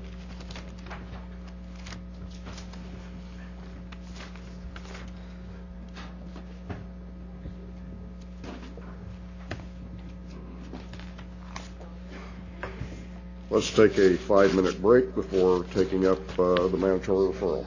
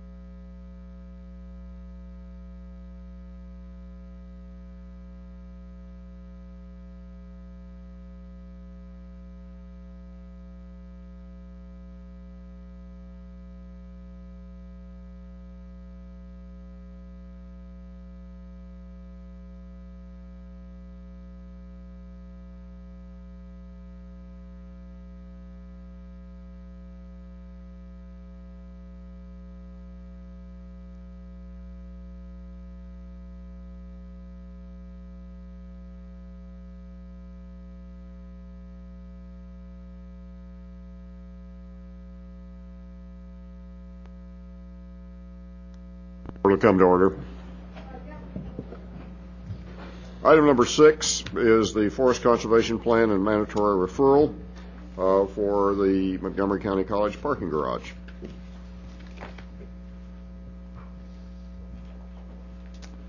Okay, Mr. I'm Carter. John Carter from uh, Urban Design and Preservation, and with me is John Marcolin uh, from from Urban Design and Preservation, and Laurie Shirley from Environmental Planning. Uh, As you said, we have both items, the mandatory referral and the forest conservation, and if you don't mind, we'll just do the presentation combined. Um, I thought I would lead this off, uh, help you understand what perhaps has happened over time. Uh, the West Campus is one of the greatest things I think that we've been involved in. It, happened around 2000. The college was pressured to expand, and the notion was to uh, expand to the west rather than in the community. Uh, this did two things. It, it relieved some pressure from the community, from Takoma Park, but also it uh, brought a presence out to Georgia Avenue and helped uh, South Silver Spring, which was languishing a bit in those days. And it's already served as a great catalyst uh, to the area. You have um, the Gramax building, after being vacant for almost 20 years, was uh, redeveloped there on the west side of Georgia Avenue. I think you can see it. Uh, there, there were four projects done. If you could go to the next slide, John. Uh, the Health Science Center building, uh, which was the first building built right there on Georgia Avenue in Jessup Blair Park. Uh, in those days, there was a performing arts center actually in a quarter, corner of the park, and a bridge was built. Uh, after the Health Science Center was approved, and I'm not sure exactly the timing, uh, the, the college was able to purchase the rest of the site, which was a former giant food bakery, for those that you remember. Uh, 15,000 pecan pies a day were constructed. You always were hungry if you were in Yes. Jessup Blair Park. Uh, So they moved the, the Performing Arts Center, which is now the Cultural Arts Center, to the corner of uh, Burlington and uh, Georgia Avenue, which is certainly a great thing. Uh, then they purchased the Giant Food Bakery and put in the Cafritz Arts Center, which is, if you haven't been there, a, a great facility as well. There are future sites for more college buildings there up on the northeast corner of the site. Uh, and then Jessup Blair Drive, which always provided access to the Giant Food Bakery, which in my view was always in a little bit of an imposition on the park with its loading facilities. Uh, and that corner of the park where it says present mandatory referral wa- was a kind of a quiet area which is, that is, doesn't serve the CBD well. Uh, the mandatory referral today we're talking about is the public parking garage, which is the fourth mandatory referral or the fourth, fourth phase of this. Okay, the next slide. Um, and so now we'll give you a little view of, of these various facilities. Here's the Health Sciences Center building. We have a little animation.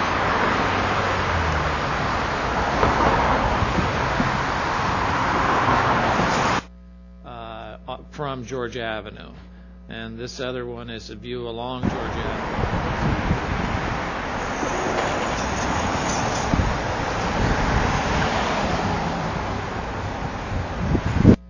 So it's a whole complex. It's the western campus and it's the park that make this whole thing work in South Silver Spring. Uh, this is the Cafritz Arts Center. The, it'd be nice if it was a little bit later and the leaves were on the trees, but, and the interior sites are amazing to see the students running around there and doing all the things that art students uh, do. Is quite a, a facility. You would never even know that was a giant food bakery. Uh, so there's a little animation for that too, I believe. Yeah, this is uh, Jessup Blair Drive is in the foreground. You're looking at the sort of the forecourt. This is what you see from the park, and there's the health science building there to the left. So, and last but not least is is the Performing Arts Center or the, the Cultural Center there at the corner of Burlington. Uh, it's it's still under.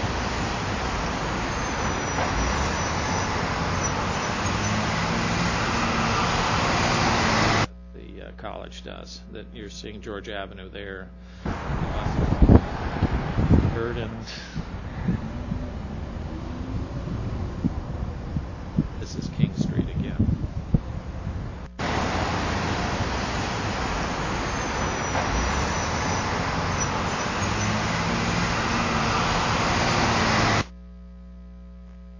So that's what's been going on over these last uh, almost a decade or may- maybe more.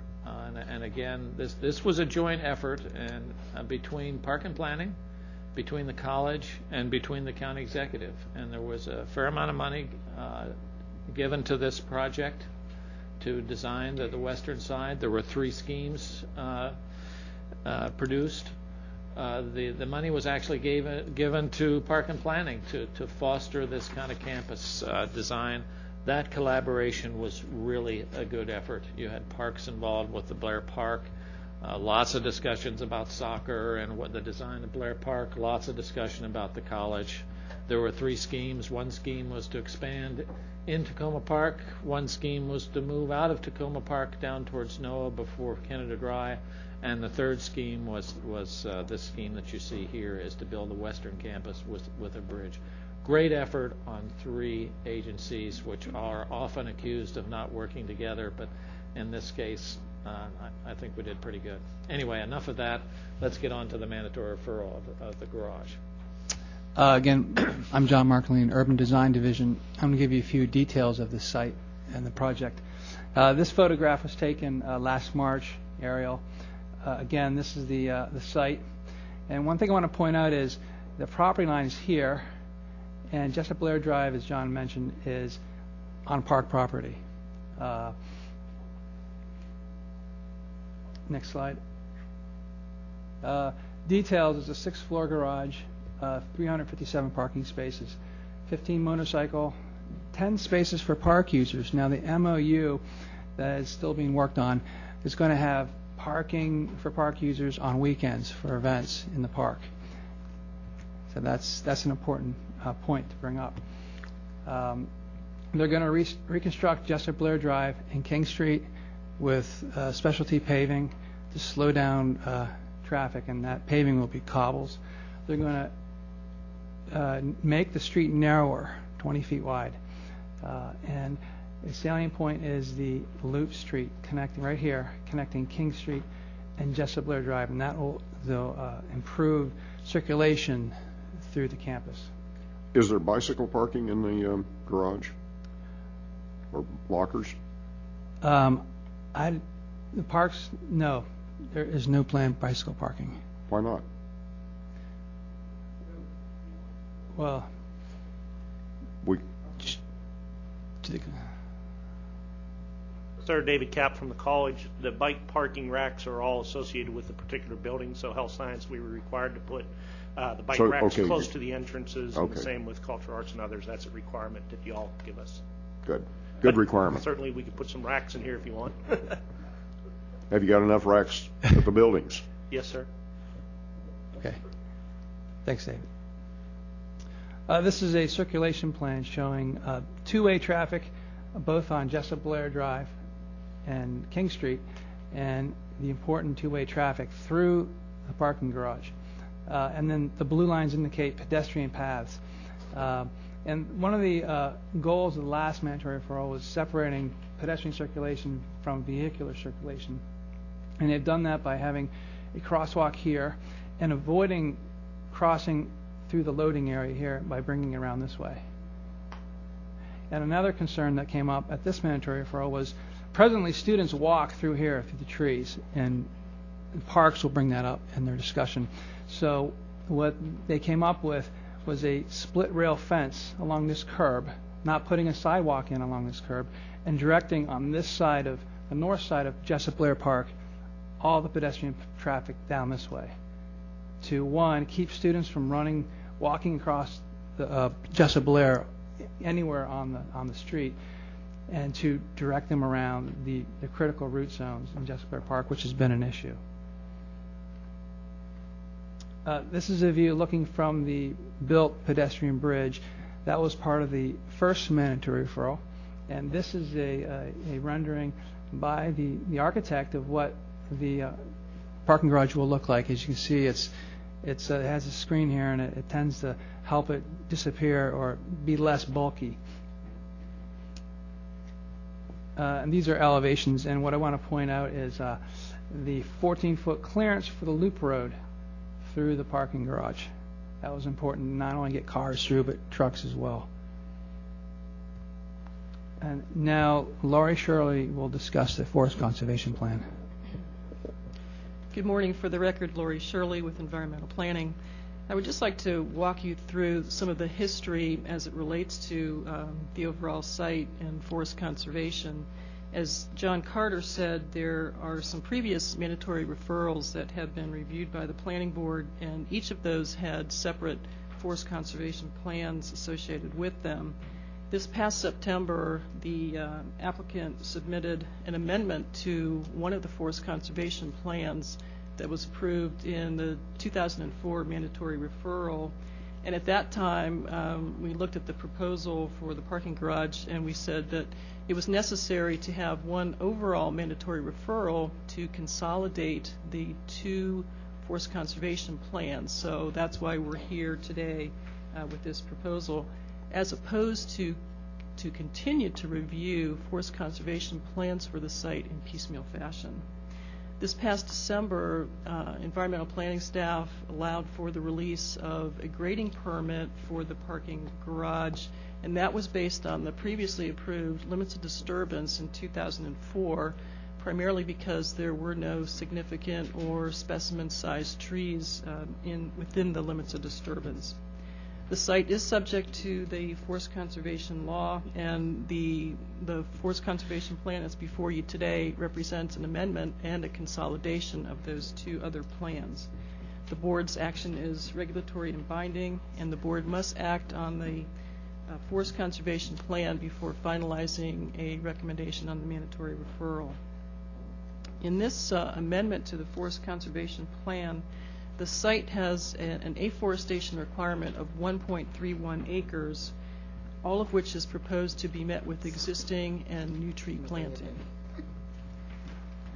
In looking at the forest conservation plan side, I, uh, slide, I just want to direct your attention to the, um, the box to the right there that shows in, in pink the highlighted location of an underground um, storage vault for stormwater management along with the filter system. And the situation with that is this is an off-site improvement that is on the Jessup Blair Park property.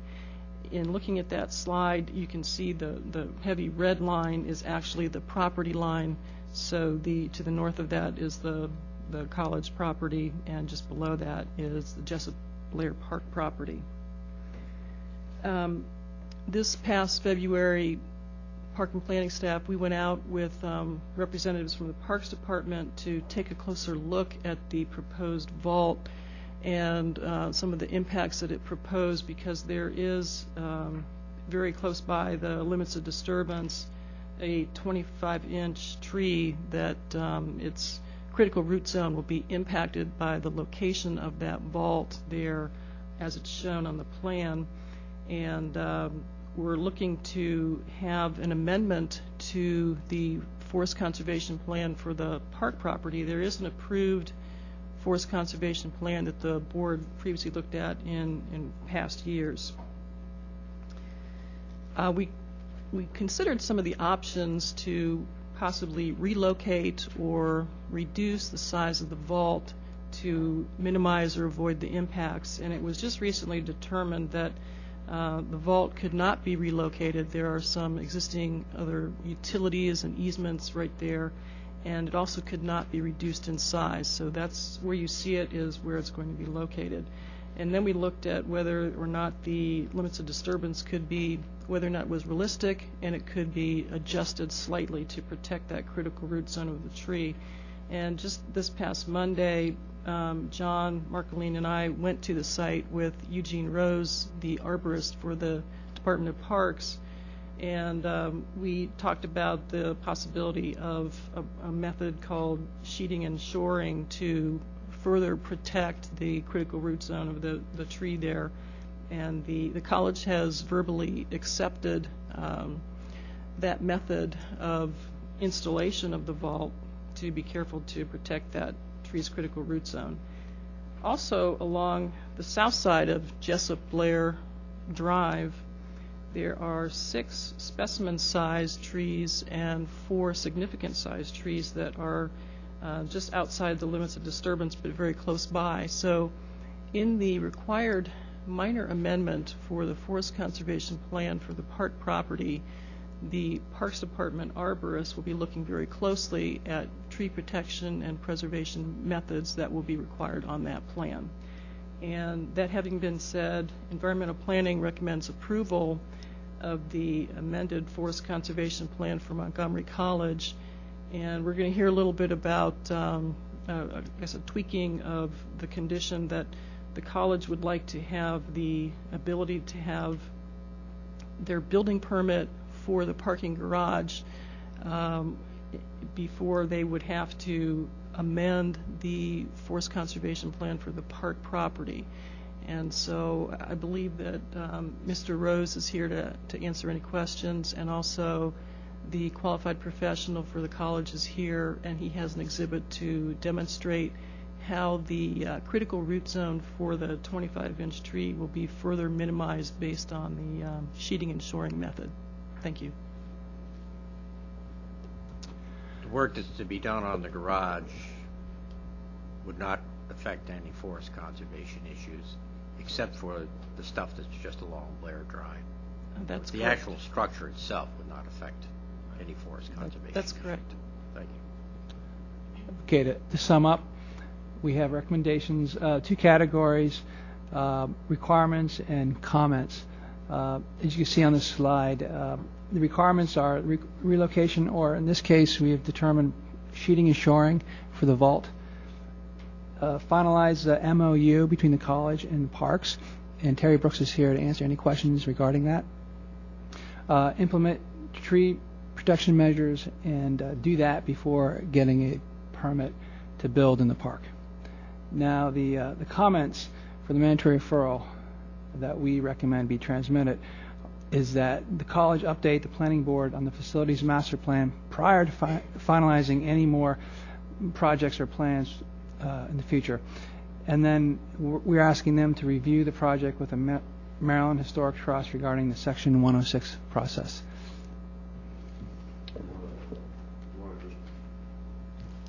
Put on the record what the 106 process is. It's a it's a it's a review review process with American Maryland Historic Trust, um, discussing the impacts on a, the historic uh, uh, nat- historic park, and uh, it's more it's a review process. It- It's advisory, and those that those are details I know. Um, Okay. I can get somebody to talk about them. But it relates to the park. That's correct, and the effects of the the work that's being done uh, of the the effects of the parking garage work on the park. I, I have one question for, are you, are you finished with this? Yes. Yeah, I, I have one question for you. Um, Go back to the recommendation with, uh, with regard to the rail fence and, the- and the, um, and, and the, and the rationale for that. Uh, You're talking about a rail fence? Yes. To do what? Show me where that is. Oh, okay, let me go back here.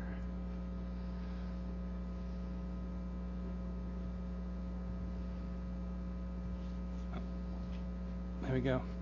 The, the rail fence is going to be located here and along the west side of the pedestrian path. And the reason for that is presently students walk out of the Cafritz Arts Center across Jessup Blair Drive and they walk through the woods. And there are a lot of students. When I was there uh, a couple days ago, I saw several students walking through here. What they're doing is c- compacting the critical root zone of these very old, mature trees. And several trees have already died, and Eugene Rose can speak to that. So, uh, one of the uh, originally there was a path. The, the architect posed a path through here, which would have uh, done considerable damage to those roots. So uh, the compromise was, was reached between Parks and, and the school to uh, to put a uh, to route the students down here and along the eastern edge of the park, and then put a, a split rail fence all along this edge here and along the edge of the path here. Uh, they had thought of maybe a, a wrought iron rail, uh, railing, or excuse me, a six foot tall wrought iron fence here to match what's existing here. But they thought that was too excessive and they wanted to keep more with the, the character of the park, so they chose a, a split rail fence. That was the reason. Um,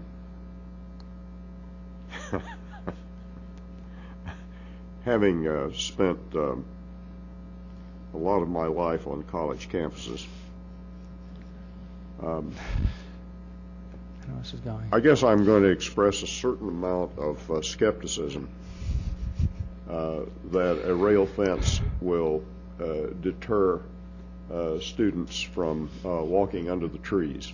That came up. Um, I've um, I've seen a lot of campuses that um, have um, a lot of student choice paths on them. Mhm. And this is one of them right here. Um, why should I think that a rail fence is going to do that? Well, we think it's going to stop um, at, at least a- a majority of the walkers. Now, some of the more ambitious uh, track athletes might want to leap over that fence. Um, But, uh, I think we're going to have a lot of fence repair work there. Has anybody considered a picket fence? With concertina wire on top? No, and I was actually thinking one with a flat top, you know, just a railing with the boards that just go. It's a little more difficult to leave. Show the Yeah. photo, the photo. Which The photo? photo with the, coming off the bridge. Okay.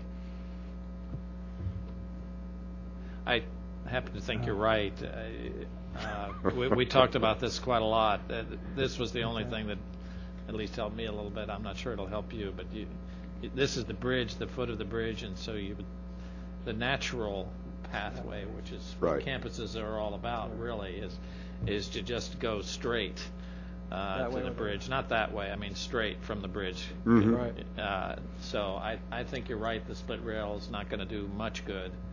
Uh, But the natural path is probably just to go straight and follow the, follow the path and, and cross That- there at the garage and- and not correct. go through the park. But I, I think you're right, it, it's not going to be. Yeah, students coming across the uh, uh, bridge there, well, uh, perhaps if they had a class on, on the, uh, Yeah, uh, on one side early in a later class on the other side of the, of the tracks, uh, they might be headed for the garage, depending whether they parked here or parked over on Fenton.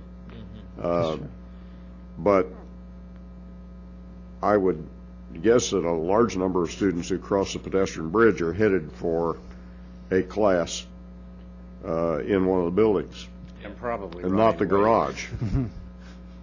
And how high is this fence? Four feet?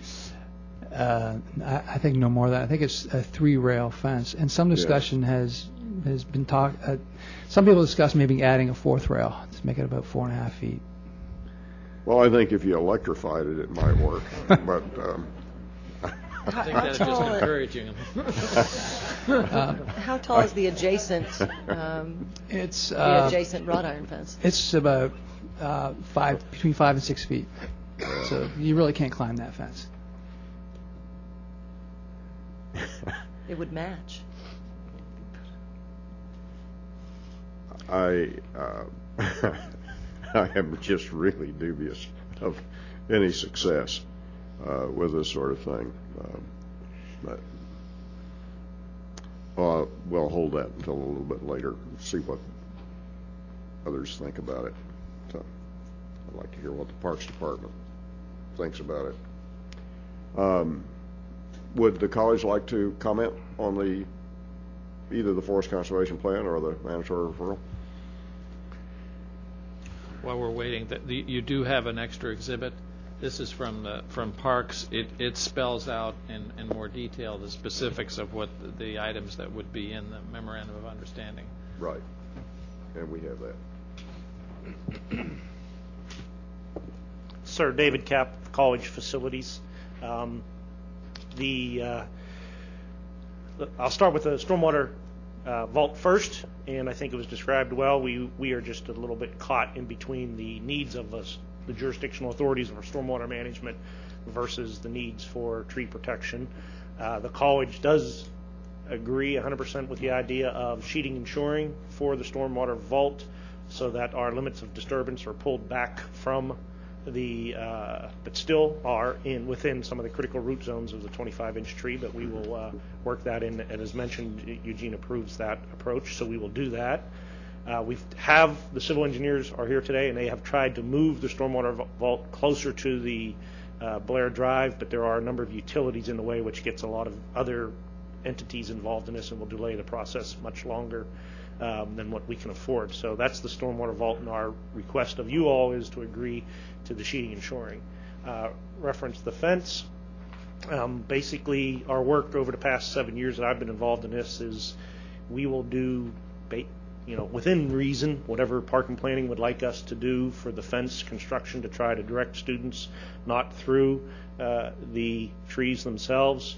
When we first started this eight years ago, uh, we had a number of architect engineering teams on board working with y'all and looked at a number of paths through the trees to include a raised boardwalk type of pathway through there that would be on posts into the ground as opposed to uh, footings into the ground, much like you see in national parks and such, but that was not agreed to. Um, So we have suffered, or or we have not suffered, we have struggled with how to control the students walking through there. And they have, as you said, Dr. Hanson, found the easiest way to get from one side to the other, and it is through the trees. Uh, Parks Department has put a path of mulch down there to protect it somewhat, but that's the way they're going. Um, A split rail fence will be a challenge. Maybe there should be some plantings along with that that are sharp needles and can direct them. Uh, We we have the pedestrian bridge, as you know, that goes from the park over to the campus, and we were having a little bit of concern with graffiti artists on that, and so we planted pyracantha around our uh, columns of that, and, you know, now that I'm saying it publicly, I'll probably get smashed tomorrow, but uh, we have, that has kept the graffiti artists away from our bridge, so maybe something like that. So, but basically, the college is amenable to what your requirements are for that, and we aren't pushing one decision or another. It's what you think works, we'll work with you. Um, Can I see the list on, again, on the slide on the mandatory referral comments, if that's what you want me to comment on, Dr. Hanson? Right. Um, So that's the stormwater vault I mentioned. Agree with that memorandum of understanding. I've been working with Mr. Brooks for a number of years on that. Um, I would think you could ask him, but he, he and I have no disagreements. Uh, There was an initial proposal. I came back with compromises, and we're going back and forth. It seems to be one of those things that now that you put your stamp on it, it'll energize people to get that thing done and legally approved. In the past, it always seemed to be a priority that got pushed out of the departments. Yeah, look, how about tomorrow? Uh, I'll I'll let Terry talk to that one. Uh, uh, So, so far, we're doing well on that, and, and let me just mention the parking aspect of that. You saw that there would be 10 spaces in our garage, uh, and that was all the time. We're going to call those visitor parkings, and we are going to have to put a meter on them because, as you may know, college faculty, staff, and students, college faculty and staff pay for parking. Uh, So if I put 10 free spaces there, somebody will want to save $96 a year and park there. So we're going to put a low-cost meter there. So if you park there as a visitor to the college or you park there as a visitor to the park, it'll be a low-cost parking meter that you can use there. And that's the 10 spaces, and it'll say visitor parking on it. So we should not have our faculty, staff, or students parking in them, and we can ticket, our own folks can ticket there if they do.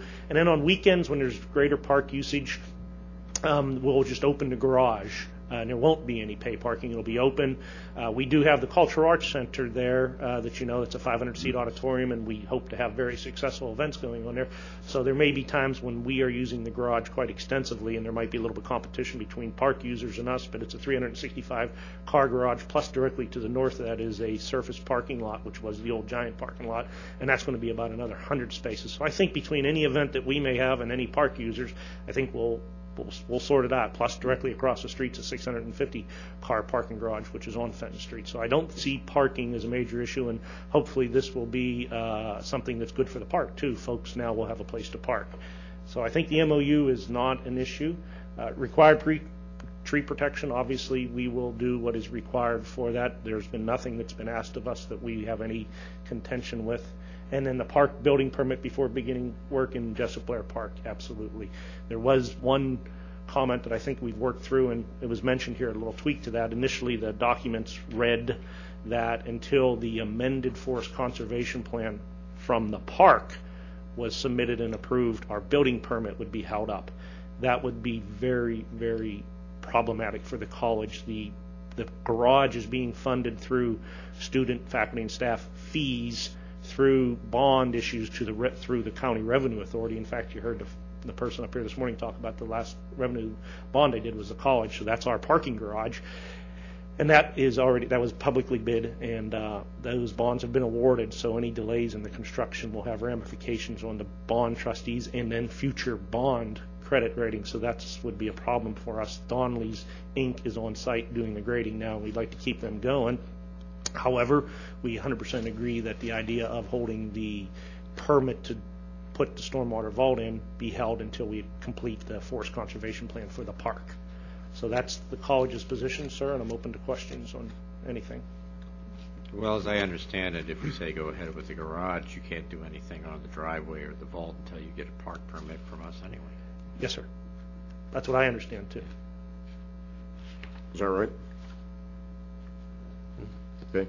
Um, I see that uh, Doug Alexander is here. Um, uh, Doug, can you um, uh, help us on a couple of these um, issues um, on this on this latest memorandum from um, the Development Division? Yes, Mr. Chairman. Doug Alexander with Acting Chief of Park Development Division. Our February 17 memorandum, which you which you have handed out to you, is our is you know reflects the detail that we had um, proposed as uh, essentially conditions on the issuance of a park permit that we would work with the college on to achieve, um, and um, which we think is consistent with the overall recommendation, uh, but that would which we would like to have reflected in the uh, in the letter of the board uh, to the college on this uh, mandatory referral, recognizing that uh, the issuance of our park permit, um, you know, requires that uh, the college and us agree on all of the um, elements that are going to be um, met, um, achieved um, with respect to these different um, requirements of access and so forth uh, that are reflected in this memorandum. So our, our conditions 1 through 10 in this February 17th attachment are the ones that we're proposing, uh, recommending to you that, that the college must meet.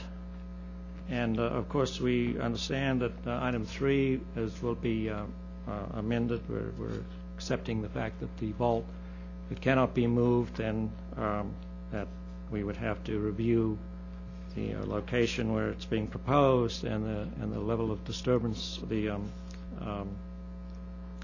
the areas of disturbance that that would um, entail, and any uh, adjustment to the uh, forest conservation plan would have to be met. Well, as I understand, the vault can't be moved, but they're going to do shoring and sheeting.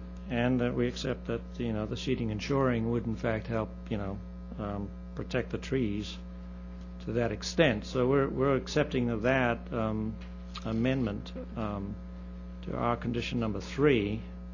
Regarding the split rail fence, I think what we propose is that um, we work with the college on on, on the fence details and any plantings there too, and any Well- other recommendations that we can. Well, I, I think it'd be helpful, uh, is the arborist here, um, who's worked on this? Could, you- could you come on and help us understand this problem with the students compacting the trees? Um, I mean, this is a park and, when going back to 1884 when we started working on this, David. Yes, I'm old. One of the concerns was that the uh, students would walk across the bridge, and uh, of course the People's Choice Trail is right through this forested area. yeah. And um, our goal was to direct the students around the path, uh, keep them out of this area. It's a very urban forest. It's got highly compacted soils, and our once, like I said, our goal was to try and prevent further damage to the root systems of the trees by directing them around a paved path. And that was pretty much an agreement from day one when we started on this project. Currently, the students are walking across the forested area, but there's some construction going on down around the curve of the trail, and it's not very inviting right now. So we're hoping by putting the split rail fence in, doing a little bit of planting, we make it a little bit more inviting of a walk. You really think it's going to work? Well, well, you know, And, and, and, and I, I guess the other thing is, is, is what is, I, I think what I'm trying to, uh, understand, you know, I've seen a lot of campuses with a lot of mature trees on them. Uh, and a lot of students under them. Um, So I'm trying to The- sort of the- grasp the okay. the necessity of this. The trees on this site, um, we've lost a number of trees in Jessup Blair Park uh, due to um, numerous reasons. And um, the goal was that this is an area we worked hard to keep construction out of when we did park renovations. Uh, and it's an area where we uh, convinced Montgomery College not to put their cultural arts center. Uh, and it's an area where if we continue to keep uh, soil compaction from occurring in the site, we can probably keep these trees alive. They're all pretty much borderline trees health-wise right now. Um, the other part of the plan that wasn't discussed is our, our, we're hoping to put some nice signage up at the uh, two sites where students would come up to the fence explaining um, why we're routing them around away from the trees to you know inform them that it's a forested area, it's a historic site. We're trying to keep the historic nature of the site and um, preserve the trees on the site, and that's why we're asking them to walk a little bit further. It's worth a try. We haven't tried it anywhere else. Is, is anyone doing anything in terms of student education about that area, uh, apart from? Well, that's what the signage, uh, that's what our goal with the signage will be, is when the, when the fencing goes up, we'll have the signage put up also as part of educating the students as to why we're asking them to walk a little bit further. Um, That's always a good idea. Um, And I was just thinking in terms of more, more like a leaflet or something about the historic park and, and get that out there. I mean, sometimes if they know about it, I don't know, you've had more experience than I with the campuses, so they may say that's great, but I love my path, so.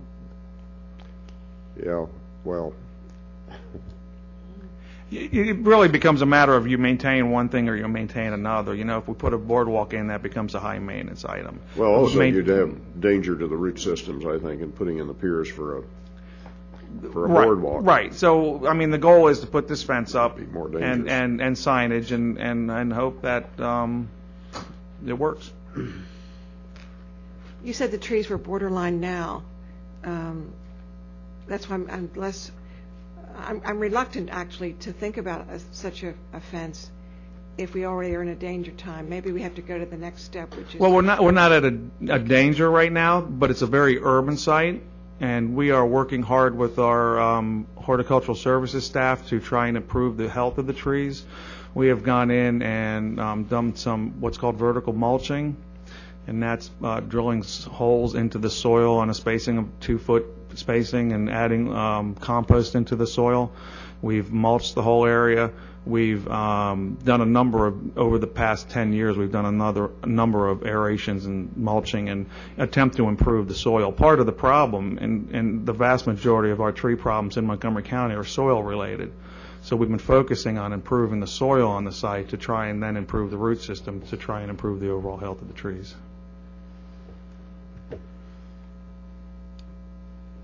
Okay, I think we understand the. Thank you. Go ahead. The trees, thank you.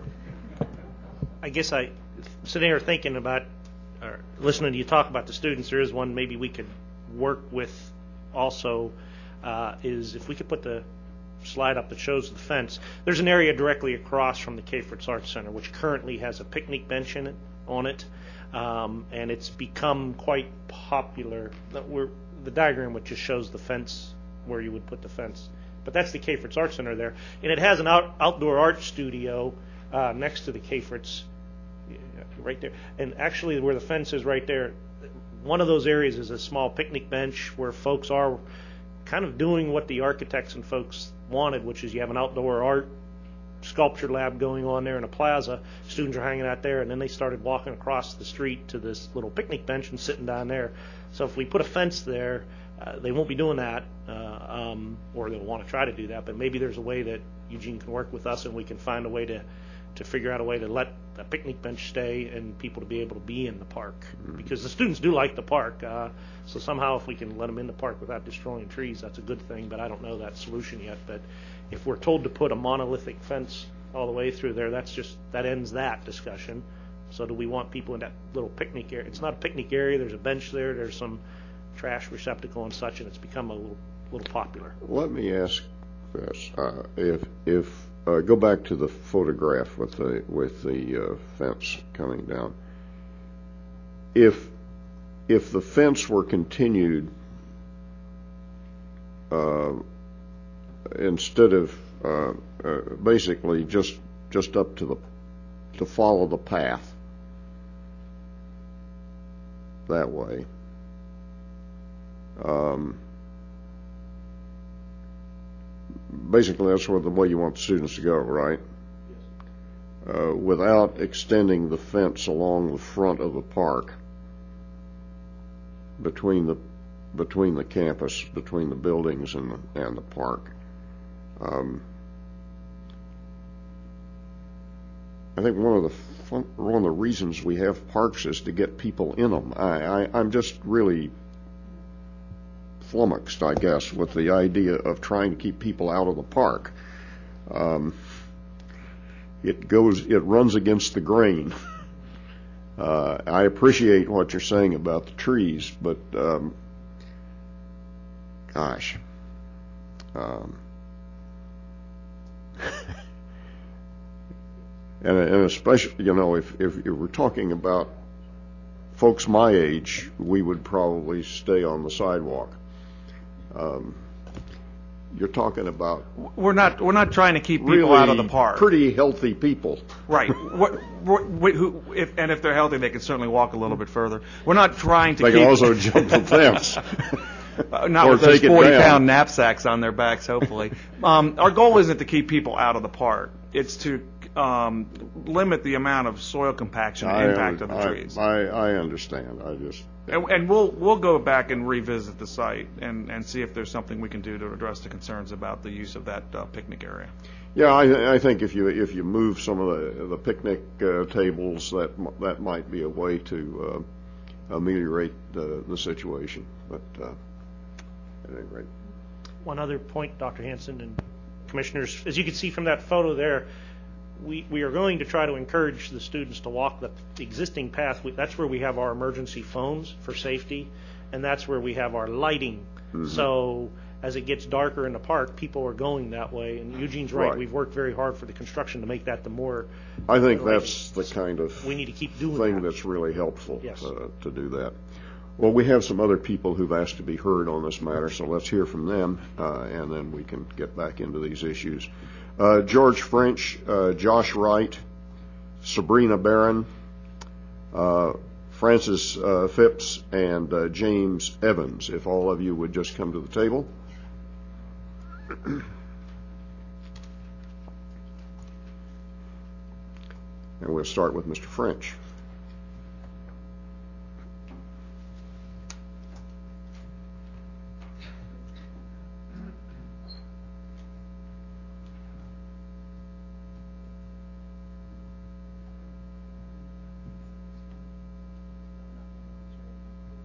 If you um, press the button on the base of your microphone, a red light will come on, and then you'll be on the air.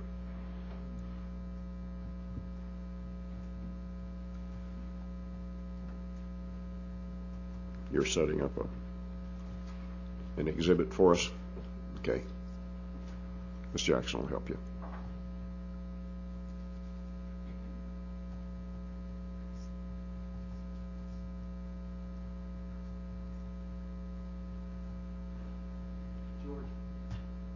George French, uh, 510 Albany Avenue, Takoma Park. The recent history of Jessup Blair Park is a regrettable example of how to damage an exceptional resource.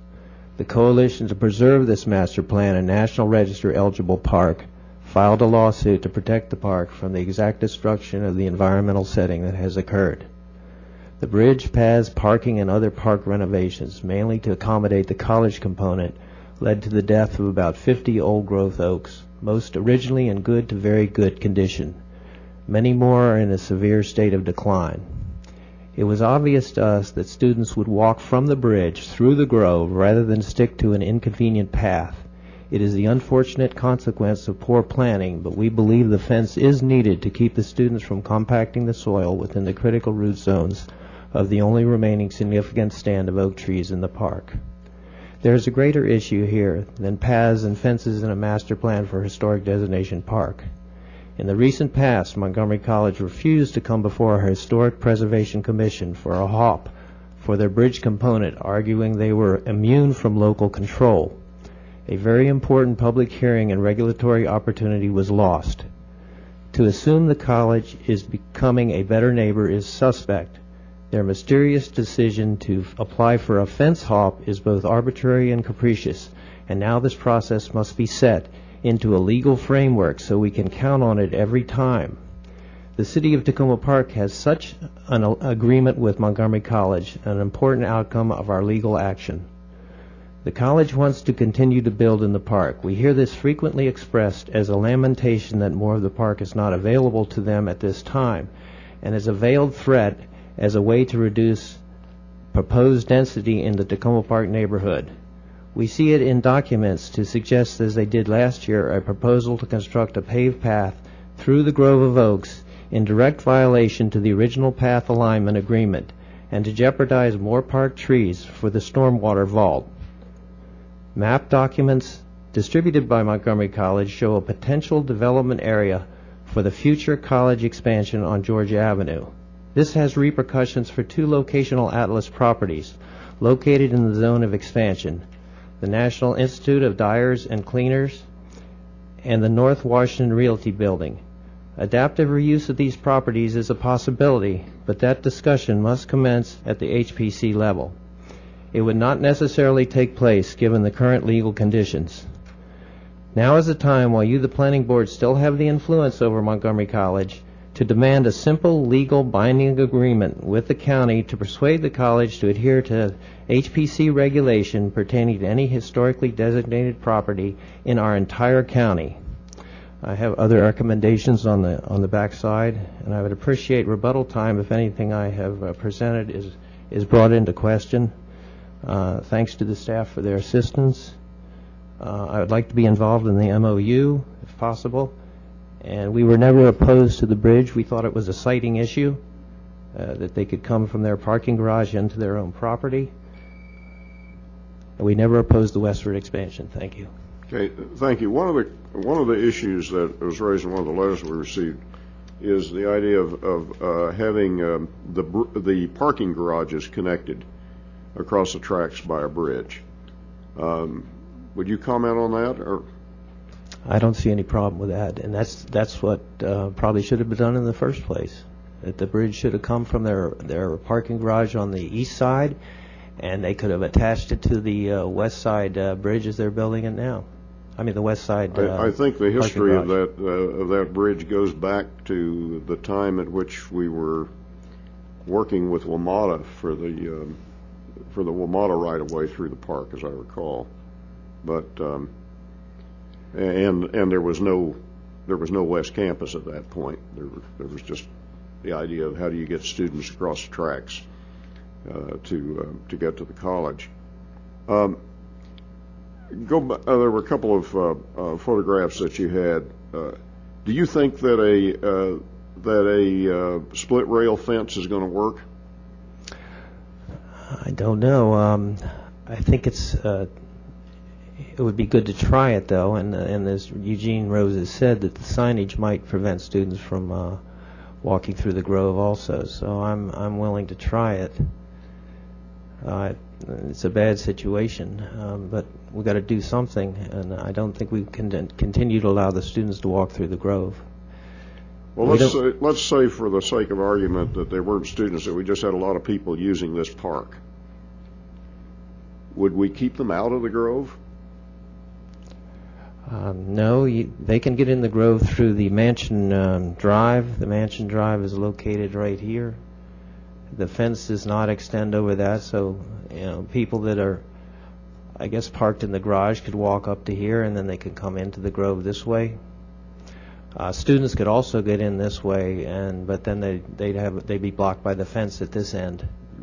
And the fence extends. I, I think I've seen plans that extends down. Whoops. Extends down below the uh, mansion in the back of the mansion. So they could actually come in from these directions too. They can come in from this direction into the grove.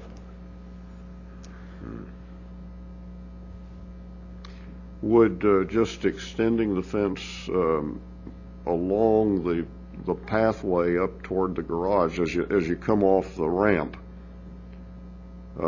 just extending it north, uh, there would be no particular interest. It was it would seem to me of walking through the grove if you met up with a fence, but I, I don't know. Maybe I'm spending too much time on this. I do know a lot about students. George, you don't seem to like the idea of extending the rail, the iron fence, because it would be too massive. It's inconsistent with the historical site. Yeah, you're reading the back of the Yes, I- paper? I Yeah, read the back. that's true. Well, maybe it's a picket fence with four, ra- uh, split rail fence with four railings and a sign that says, "Please save the trees." Hmm? Or, a- or a fourth rail. I've, I've uh, uh, brought out the, the point about it, maybe a fourth rail high. I, I know some people will still climb it, even though there's a sign there, but as, as someone else said, I think it was Eugene, said that you limit the amount of people that are willing to do that. Okay, any other questions? Thank you. Mr. Wright. Uh, Thank you, Chairman and and Commissioners, for the opportunity to testify. Um, I'm speaking on behalf of the Takoma Park City Council here. I'm the representative of the City Council that represents the uh, neighborhood around the college in Takoma Park. Um, First, let me say the City of Takoma Park is very supportive of the college and wants to see the college thrive. Um, And we are supportive of this parking garage plan and the mandatory referral plan um, and the forest conservation plan. Um, I won't go into the details of the split rail fence because I think we've talked about that quite a bit. Um, uh, I will say we're also very supportive of the ongoing westward expansion and the policy that was formed back in the late 90s and early 2000 um, for the college really to expand further to the west. And I know I'm getting into a little bit of the the comments that the staff had that suggest that the college come forward and uh, do a review with you of the facility master plan before they do significant additional designs. But I just want to read something, a few things. One is first from the former college president, Charlene Nunley, um, which was written in February 2001. In recent years, our, one impediment to the college's ability to grow and adequately serve students and community needs has been our inability to move forward with a much-needed expansion of the oldest and physically and physically the smallest campus at Takoma Park. Because of the campus's cl- close proximity to residential neighborhoods, a variety of proposed expansion plans had all met with majority community opposition and failed to get off the ground. Then came a breakthrough in the mid-1990s as county, state, and local officials and area residents all embraced plans for a proposed westward expansion of the campus into South Silver Spring along Georgia Avenue near the District of Columbia line. And that's uh, that whole entire um, uh, details of her, what she said, are in attachment A. I also want to say, you know, the, the former planning director um, made comments in 2004 that echoed this and said maintaining a scale, height, character, and intensity of use on the eastern campus that is compatible with the residential neighborhood and adjacent to Park Historic District. Shift use from the east campus to the Georgian Avenue campus. Now, that policy and approach has greatly benefited the college. It has benefited Silver Spring, and, and the county has mentioned in helping with the revitalization of Silver Spring, and it's also benefited the city in in allowing us to still have the college in proximity to our city, but also to preserve our historic neighborhood. Um, the city had a, a, city commission made up of citizens and uh, professional planners. Francis, who will speak to you, is, is, one of those members of that committee, the chair of the committee, and, and does a lot of work in planning. Um, and out of that, there was some recommendations. Um, and we then codified those recommendations in a city resolution, which is also attached. Um, the, we wanted to constructively cooperate with the college first. We wanted them to locate their new math and science facilities across the tracks in the available site they still have that they purchased as part of the giant bakery and the Burlington Avenue site, which is sort of behind the garage or north of the proposed garage. Um, that the college immediately start to identify other long-term options for properties that they could um, purchase and expand into uh, to the west. Uh, in particular, the, the, the storage buildings on Fenton there's actually one of the properties, not the storage, but a used car facility is, is now for sale along Burlington. Um, That the college relinquished two of the structures in historic Block 69, the child care facility, which is a house that could be brought back to normal use, and, and then the, the fine arts building, which use has, is now moving to, um, or has moved to the, to the western campus. And then lastly, to, to establish some design guidelines around massing and height for, for the long term so that we're not back arguing with the college every two or three years about any building that they want to propose on the, on the old campus. The college briefed us um, on their plans, and we were surprised to see that um, that they didn't listen to any of the recommendations from our resident committee or the resolution that the city passed. Um, it seems like we're going in the reverse direction. That instead of continuing this policy of expanding west, they're looking at now um, adding an additional new 125,000 to 145,000 of net new square footage on the eastern campus with buildings that are three and four stories that will dwarf the surrounding historic community. Um, we have a, a few simple requests. First, we, we totally agree with the staff's recommendation that we, um, that they come before you and present this master plan so that you can have the planning board's expertise on whether what they're proposing makes sense. Um, we also further ask that um, they look into, that the planning board look into the possibility of applying a form of a neighborhood conservation overlay zone in block 69 to, and the adjacent South Silver Spring neighborhood with the intent of protecting these neighborhoods from the adverse- adverse impact of institutional growth. And then lastly, we have gotten some sense from the college president that he's interested in de- developing an additional MOU. We have an MOU with them now, but a further MOU which would set some design standards for the eas- eastern campus. And we'd like to do that in conjunction with um, the planning staff and get their advice and expertise on, on that. So those are really our, our requests. Um, we're hopeful that the president's uh, reaching out i- i- is uh, something that we can work with, but um, we really think it'll be helpful to have you all co- uh, comment on that facility master plan. Thank you. I have a, I have a question for you. I Sure. fully understand the city's concerns and their, and their neighbors. It's completely legitimate. When do you propose we do all this? When, when, when, When do you propose that we do the things that you are asking us to do? Well, first, I think the facility master plan review could happen very soon. We've seen a draft of it. We've been told by the college that it hasn't changed significantly, um, and they're looking to submit that, I think, to MHEC. Um, David could probably tell you better, but the last we heard at the beginning of the summer. So I think the facility master plan review could be scheduled between now and the summer before they submit it to MHEC. Are you proposing that we do anything today? Uh, n- Other than adopt the staff's recommendation to have that happen, um, Over which we probably have no jurisdiction given the case before us right now. I can tell you as a lawyer, we don't have jurisdiction to impose that recommendation. And it's probably not even germane as part of a mandatory referral request that's before us. I I would think say it's just- something, I think it's something that we should do.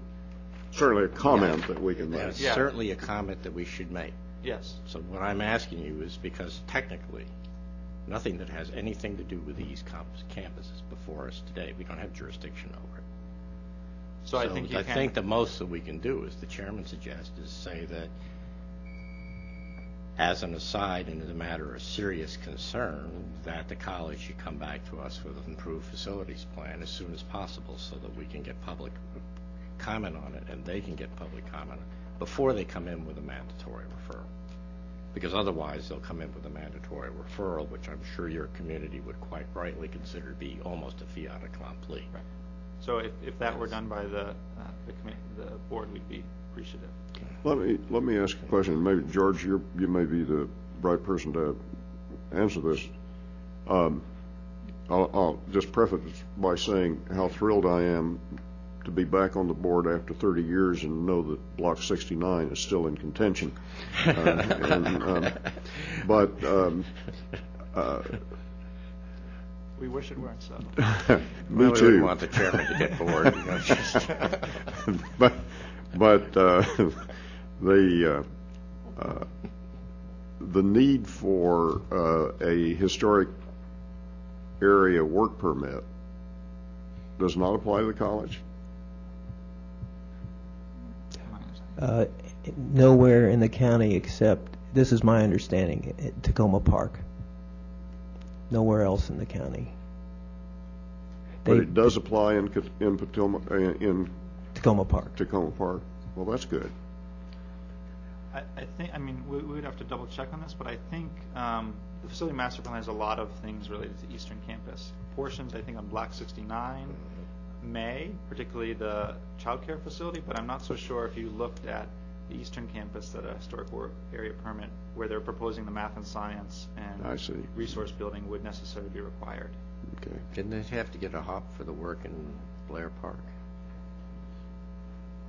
No, they don't have to get a HAWP for the, and that's the mystery. Uh, I don't know why they came before the, uh, the Historic Preservation Commission uh, for the fence, and uh, when they weren't, when they didn't come before the HPC for the bridge, for putting in the bridge. It's a mystery to me. I guess my memory's failing. I thought that that went up, became a matter of some considerable dispute, and the Attorney General ruled that they did have to get a HAWP. And, but it was kind of resolved because we worked it out with them, and they No, the Attorney General, uh, his opinion was the re- exact reverse of that. Oh, well, They thank you. said That's very- They said they were a quasi-state entity and didn't need to come before the county for local, I guess, I guess it applies to other local ordinances too, for all I know. But I know it Yeah, it applies to doesn't the. apply to us because we're a state agency. Okay.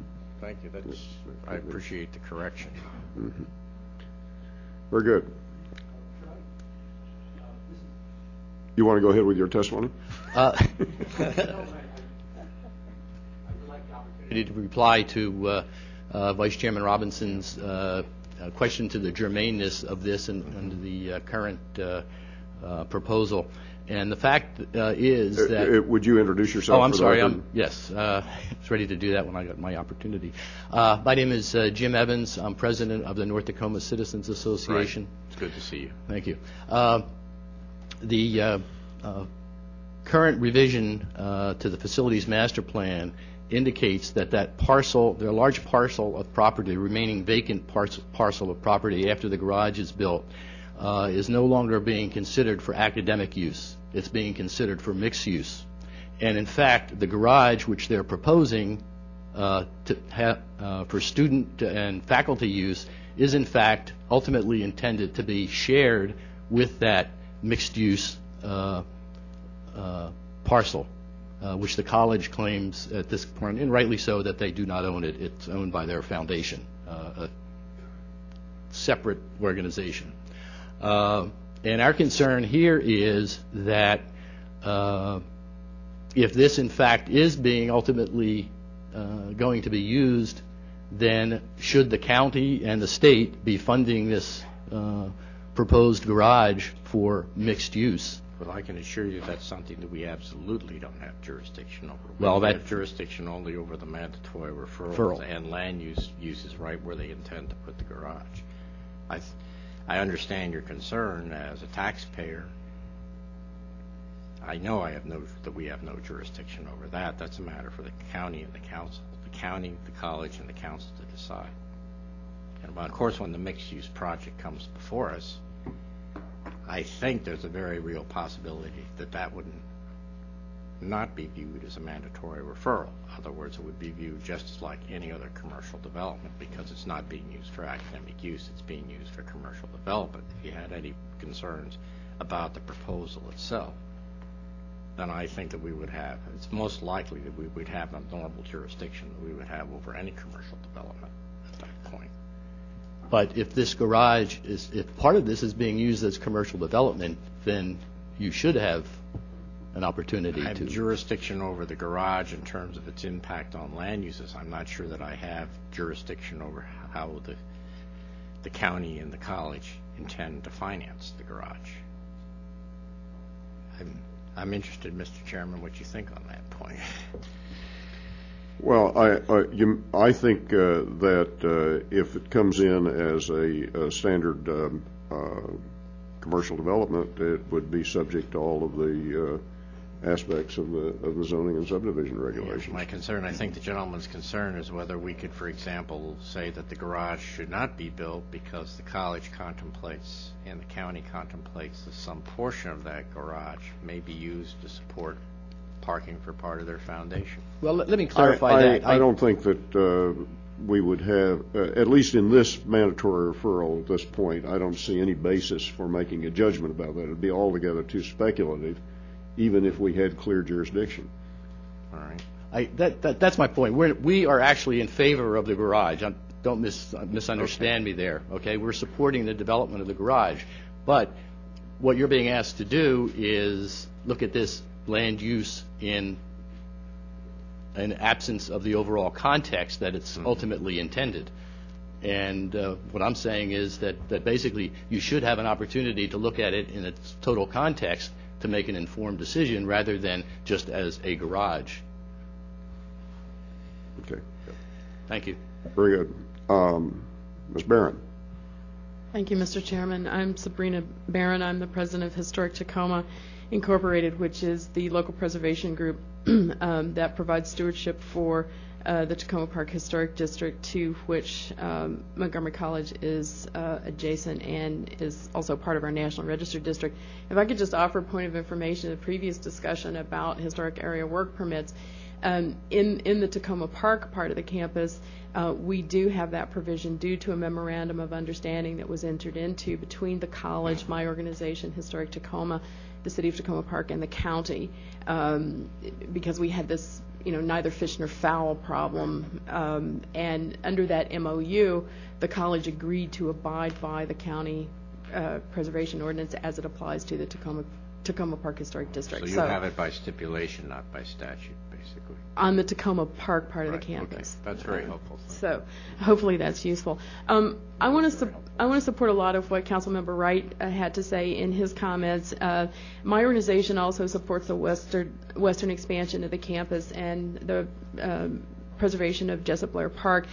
Uh, we're very glad to see the process that's going on here this morning, this process of mandatory referral for the garage uh, project, uh, which we feel should be a process for uh, all college projects. Um, and the suggestion is Section 106 uh, review, uh, very important in the efforts to preserve and maintain uh, Jessup Blair uh, Park. We'd like to see these reviews and these kinds of efforts apply to proposals for building on the East Campus um, as well, the historic core uh, of the Takoma Park Silver Spring campus. Um, as I said, uh, the campus is located in a National Register Historic District. Uh, the East Campus uh, is and adjacent to a local Montgomery County Historic District uh, as well. And we have very concerns about the adverse effects that very dense development that's proposed on the core campus would have on these historic neighborhoods, uh, residences in the historic districts uh, generally. Um, we've been in discussions with the Maryland Historic Trust about uh, these concerns, and they um, have supported our concerns in that direction. Uh, in fact, I have a letter from the MHT that I can uh, provide for you for your information uh, on that uh, on that topic. Um, so, to that end, uh, my organization, along with the City of Takoma Park and other citizens organizations that you're going to hear from here just in just a few minutes um, feel that the further further expansion uh, enlargement of the campus in in any uh, in any fashion should all be on the western side the Georgia Avenue side uh, of uh, the campus. And Councilmember Wright has mentioned to you this Burlington Avenue site that's available now uh, for uh, needed academic expansion. The, the academic expansion we're told that the college needs uh, so uh, so desperately. In fact, that parcel is pointed out in the um, existing 2004 college master plan as an academic site. Uh, and now suddenly, when academic space is needed, that site becomes vital for a mixed-use residential commercial for-profit uh, for-profit development.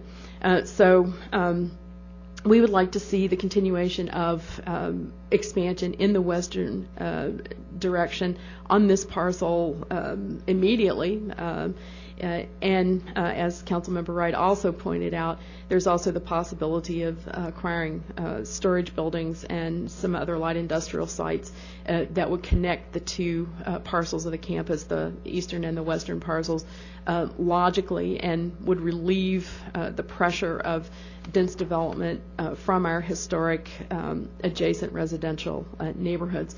My organization is also interested in seeing um, the implementation of some long-term solutions.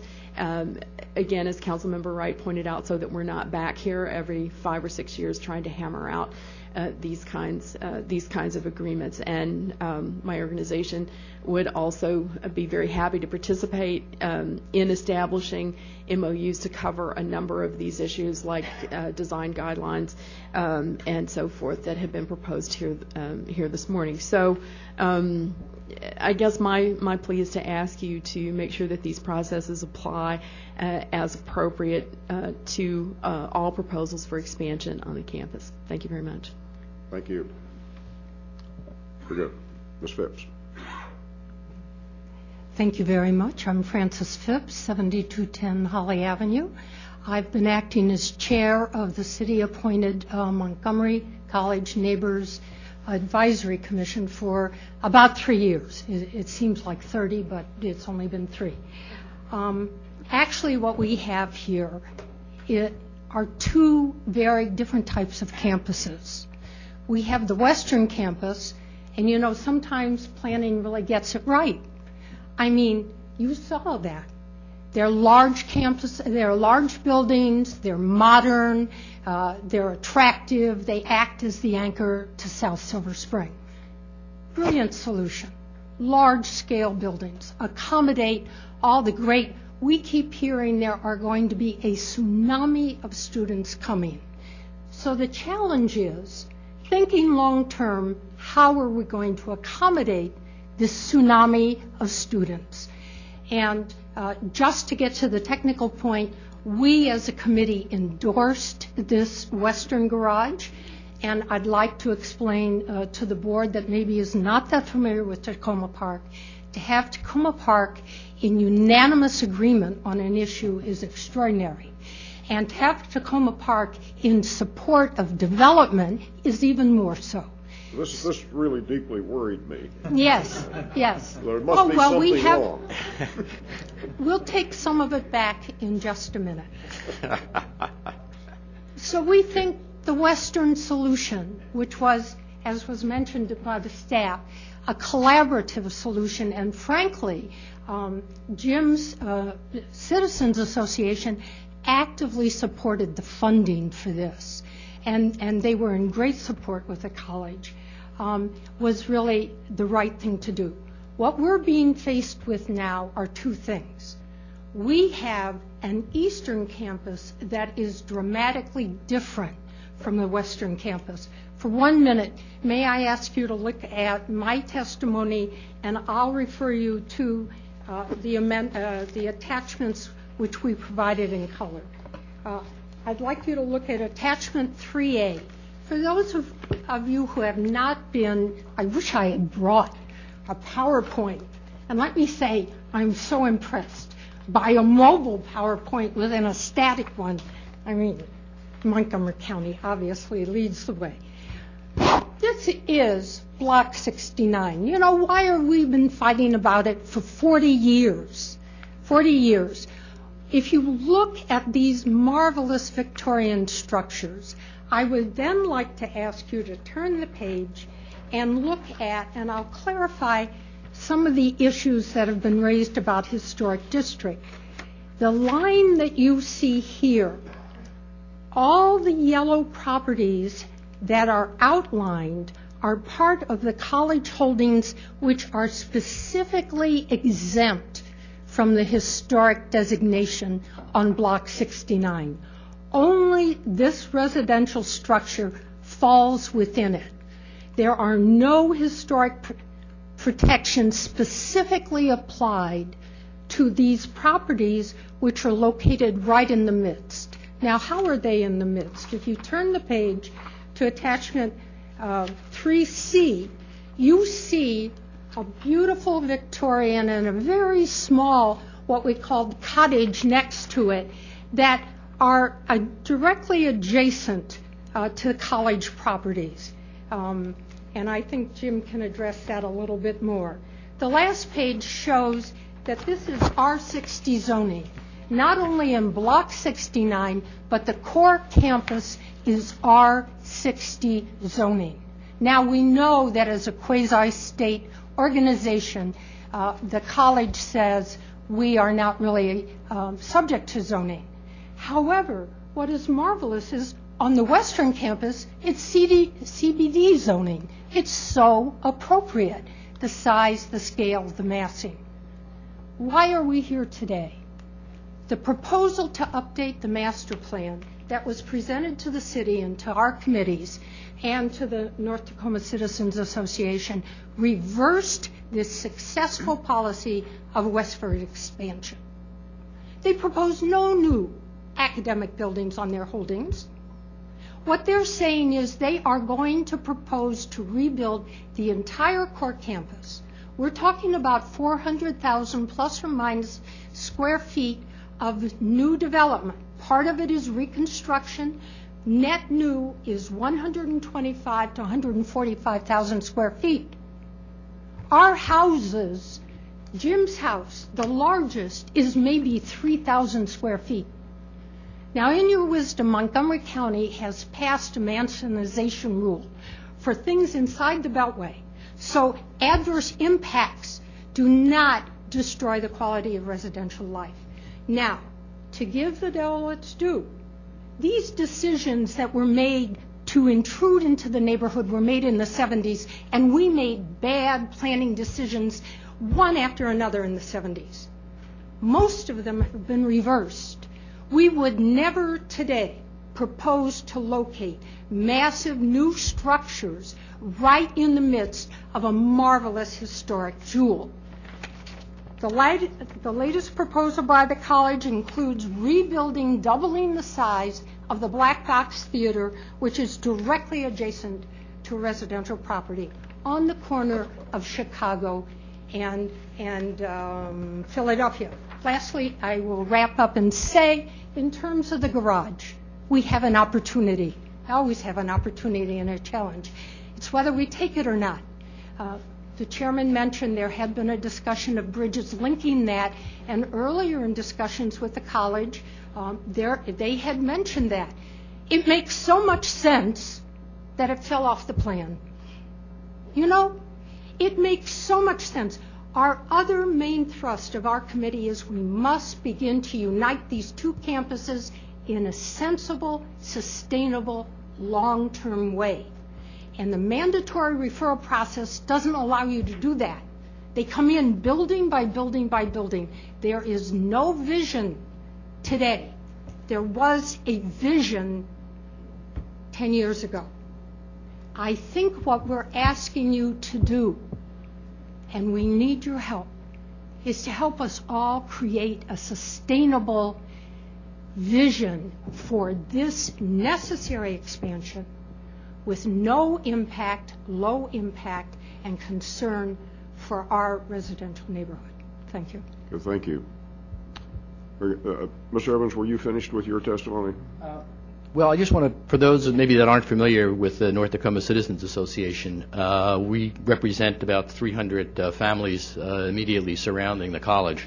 Uh, and as such, back in the uh, late 90s, we developed a very cooperative relationship with the college, uh, tran- transcending the adversarial relationship that had existed in the 70s and through the 80s. Um, and in fact, we supported the large student services center at the time and worked with the college on designing the facade that, faced the neighborhood at least so that it wasn't uh, quite as objectionable. We were very uh, adamant though that uh, this building, which we agreed to on the basis that it was a gateway to the college and uh, that it not be as uh, represent the uh, the continued development of the college, that it not set a precedent for development of all the buildings uh, on the college. And we were assured uh, at the time that that would uh, that would not be the case. Uh, however, and actually we, we've continued to work with them up until this last uh, revision to the uh, facilities master plan in which they've uh, taken that uh, le- uh, land uh, on the west side of the campus and converted it to uh, uh, to mixed use. Our neighborhoods enjoy the college. We work cooperatively with them.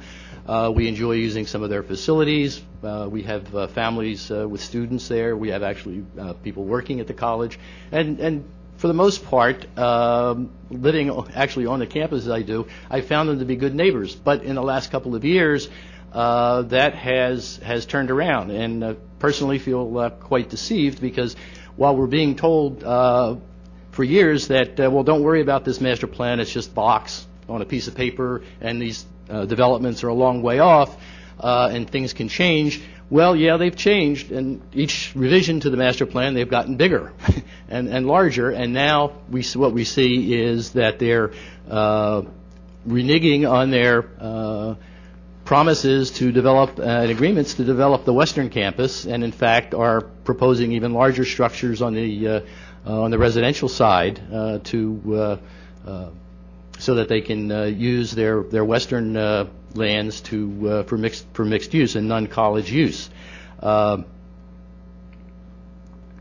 I thought it was uh, interesting that the uh, college now is asking uh, for you to uh, to approve their uh, their garage proposal so they can continue, and this seems to be their their modus operandi, where you're looking at one building at a time rather than the overall picture, and not only that, but you're look, asked to look at it with not much time to make an informed decision.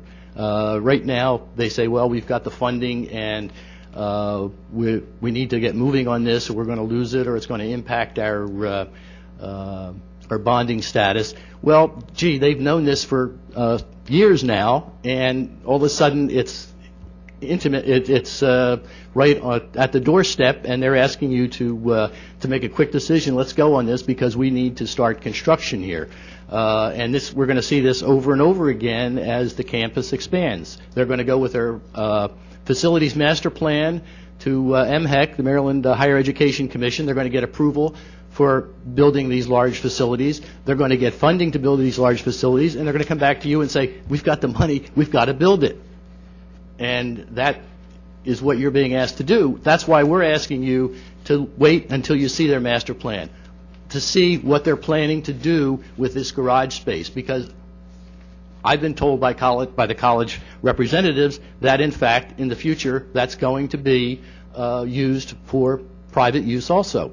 And uh, I don't think it's appropriate for the public to fund that, and I don't think it's appropriate uh, that that uh, that be done uh, while they're expanding, uh, over-expanding on the on the residential side. Um, I also, it, it was interesting, I noticed that the driveway around the campus is now connected. Those two drives, the King Street Drive and the other drive, uh, are separate. And uh, I'm wondering why you would have to connect them if the only park use uh, on that side is for the loading dock, for the, uh, there's no other, uh, I believe, any other uh, need to, to move into that area. Uh, So why uh, are they connecting those two? Just, it would add traffic and increase the speed of traffic uh, in those areas where you're going to have a lot of pedestrian, student, uh, uh, and living on New York Avenue as I do, I know uh, that it can be a nightmare uh, with students crossing and uh, and cars moving at a at a rapid rate. Uh, So I I guess, well, basically, I'm asking that that you hold off on your approval of this until you see their facilities master plan, and also that you you stipulate, if in fact they, uh, the claim is that this is being used for, uh, only for college use, that, uh, that they stipulate formally in writing that this is their future use for that garage facility that you're being asked to approve today. And if they're willing to put that in writing, then it takes it off the table. I think it's, I don't want to seem hard-hearted and unsympathetic, because I've been around Takoma Sure. Park politics for a long time as president of Allied, and then as a mm-hmm. board member, I'm quite familiar with your concerns. I also have decided after s- seven-plus years on this board, that the worst thing the board can do is encourage people to think that we can help them when we can't help them. I think that's intellectually dishonest, and I think it creates unrealistic expectations. It affects the credibility of the board, and affects the credibility of the political process. I think our current president has said quite clearly that let's let's stop playing games. Let's see, talk about things the way they are, and then decide what we can do about them and what we can't do about it. And I think, never mind, I wouldn't want to offend my Republican comments colleagues by referring to the last eight years of the national administration, but I think you know what I mean. So, I've heard everything you said. I fully understand your concerns, particularly having been president of the Historical Preservation Society myself with the same type of Victorian houses. I was the president of the Kensington Historical Society. This is a mandatory referral. You want us to hold up to the garage based on stipulations that have nothing to do with the issue before us. It's hard enough to get the college or a, governmental agency to do what we would like them to do when we just address the issues before us. If we go beyond that jurisdiction they have over the issues before us or the matters before us, they have even less reason to listen to us. We don't have authority to tell them not to build this garage. We probably don't even have the authority to tell them to delay it. In fact, that would probably put us in the position of being obstructionists because what we can do is refuse to issue the park permit for the portions of this project where we have control over the real estate. That has nothing to do with the design or location of the garage itself. So I'm in an impossible position based on what you asked me to do. You asked me to do something when the best that I can do, and by the way, which I'm perfectly willing to do, is to look at the college and said, you've heard the public testimony about a point, important points, which I don't have before me now, but it seems to me you're going to have mandatory referrals down the road, and you're probably right, building by building, unless they come in with a revised facilities plan. It'd be a little easier to come in with a revised facility plans in advance of all this construction and individual mandatory referrals and try to work out some of the issues then, recognizing the limits to our jurisdiction in terms of being able just to tell them to do things, which we can't do. We can only make recommendations. So that's a long-winded saying, way of saying, I hear what you're saying, and there's not very much I can do about it. It really should be directed towards Ms. Floreen and members of the council in terms of the money that they appropriate for the budgets, the community uh, college's budget. That's where the real control is, that if these issues aren't worked out, they won't appropriate the, the college's, the county's portion of the construction budget. So what we would do, hopefully, is, I think it's perfectly fair for the board to say, as the chairman suggested, I think quite rightly, you've heard the testimony. If you come in with a facilities plan, and maybe that we work with you in a mediative role, which is really what the mandatory process is about, and we do it sooner than later, things are likely to go more smoothly, and I'm certainly willing to give the college that admonition. But I don't want to mislead you about the extent that we could actually control their behavior, which in fact is very limited. Well, thank you. I appreciate your honesty and uh, for the opportunity to vent, as I've done here. Well, no, it's appropriate. That's one reason we're here. Yes, sir. Uh, so I, I very much appreciate your honesty about what you can and cannot do.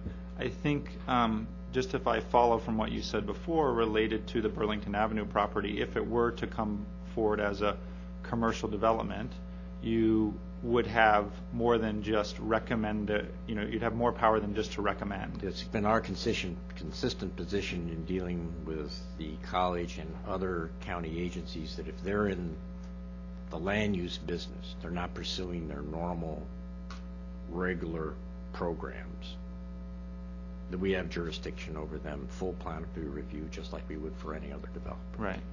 So although it would be speculative at this point to, to be certain that the garage is going to be used for commercial purposes, I think it would be appropriate to ask the college on the public record if at this point they intend to use that, um, that garage for commercial purposes. And then if that is the case, I think that gives you a little bit more authority. I'm not proposing that you say the garage be delayed, but it does give you more authority than to specifically uh, do more than recommend to the college. I don't think so. No. Uh, it wouldn't give us any authority to do more than recommend with regard to the garage. Uh, Even if they e- said- Even if they said, uh, this is the mandatory referral, uh, the garage is, is clearly uh, being uh, designed and, and proposed at this point uh, for student parking and, and faculty parking, uh, with s- some free parking available for events in the park. Um, that some of it uh, might uh, be used for commercial uh, uses, um, I don't think gives us any, uh, any additional authority uh, at this point in a mandatory referral. I don't know, Ms. Rubin, you have any? Uh, As long as the, the building that, or the, the facility that is being proposed at this time is considered a public building. Right. For public use, it does fall under the mandatory referral provisions. For example, if the parking authority in Silver Spring were to come in with a garage, we only have mandatory authority over that. And it's being used 100% for commercial purposes. I think what we need to do at this point uh, is to make sure what it is we're being asked to approve. We have two things before us. One is the Forest Conservation Plan, and there we have full regulatory authority. Uh, The other is the mandatory referral uh, for the garage, where we have simply a, an advisory uh, responsibility uh, to the campus. As I understand it, um, uh, you can correct me um, if I'm wrong here, that on the um, uh, on the Forest Conservation Plan, which is the first matter uh, that would be before us, um, we're asking for the uh, shoring and sheeting for the, uh, for the vault, and that will involve some modification probably of the uh, limits of disturbance. Uh, That um, we are uh, asking for the uh, split rail fence uh, to uh, protect the, uh, uh, the students from the trees or the trees from the students, uh, whatever. Uh, We are um, uh, asking for what other specific things with regard to the, um, the conditions for, for the, um, Mr. Chairman. Back to that PowerPoint. Right. if we can- Yeah, we go we can to get to that. PowerPoint. It's the last page of the PowerPoint. just make sure that we've got everything that is necessary for the uh, conditions for the Forest Conservation Plan and, and park permit. Correct, in the And that MOU. memorandum uh, understanding incorporates that additional memo that you, you got today with the. Right. Yeah, there's a little bit of overlap here, uh, I think, in terms of s- some things that would strictly be the forest conservation requirements and some that are related to the park permit. But Mhm. I think they're so commingled that the clear understanding is we're laying and we'll approve on a- essentially a forest conservation plan, but the remaining matters that we're discussing have to be dealt with. Memorandum. Of understanding, and there will be no permit for walk, work on park property until these matters are all resolved. So we're retaining some regulatory control to make sure that what is really a package that has elements of both is effectively That's why we've, we've segregated those into, into two areas. that re- the required are the, are the top four, and then the the advisory comments Okay, now do the, do the top four include any of the items that were in the uh, memorandum of the 17th from the Parks Department that are- have, are, have we covered all those bases? We could, we should probably say that in the second bullet, say, say that that incorporates the, the, uh, conditions that are laid out in the park. All right, and um, uh, Mr. Brooks, are we on line to get that memorandum of understanding um, understood within the next uh, day or two? No, I don't want 30 days. How long, have- how long have you and the college been discussing this? Since 2006, all the terms and conditions have been agreed to, and it basically talks about the operations, security, uh, maintenance, and special events coordination, just operating the park in cooperation with one another, which they've all agreed to. I'm just trying to. Then get- why hasn't it been signed? Uh, I'm urging our legal counsel to hurry as quickly as possible to execute that. However, you have no objections to the fact that if we, since we still have the control of the park permit, there was no reason that we shouldn't permit the college to begin with the construction of the garage for the portions of that effort that are on college property. I see no reason why not. All right. Ms. Rubin? Uh, I I will, uh, although it's not my staff anymore, I will commit to, to make this a top priority for, for them to have it done. Um, I, I would just ask one, for one piece of clarification, because I do have to distinguish the conditions of approval for the forest conservation plan from the park permit, unless act, getting the park permit is a requirement of the forest conservation plan. Can I ask for some clarification on the distinctions for our purposes and for the record? Um, In our recommendation for approval, we had one condition with um, subconditions A and B, and we are in agreement that um, condition 1A would be modified to read that um, the college must process an amendment to the approved Blair Park Forest Conservation Plan prior to the release of the park permit for the vault and filter system on the park property. Okay, that's fine. That's good. Thank you. That's good. That clarifies that. Good. All right. I think then we are ready for a motion on the forest conservation plan. Move approval as the forest conservation plan has amended by the language that's just read into the record by our staff. Is there a second to the motion? Any discussion? All in favor say aye. Aye. Opposed? The ayes have it. Motion is carried. Uh, Is there a motion then on the comments for the mandatory referral? I will move approval of the rec- recommended comments on the mandatory referral, referral based on the limitations, the understanding of the limitations I previously discussed. In- Now- Including the request that we get a facilities master plan. Yes, sir. And I assume since we have a department or a member of our department that specializes in urban design, that we'd be willing to make our good offices available if requested. Or even if not requested, we'd be glad to make them available. Well, I would never want to, I would never want to infringe on the city's sovereignty unless we were requested to be involved.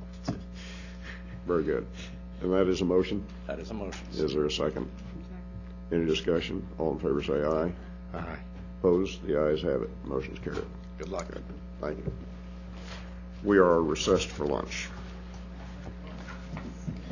We expect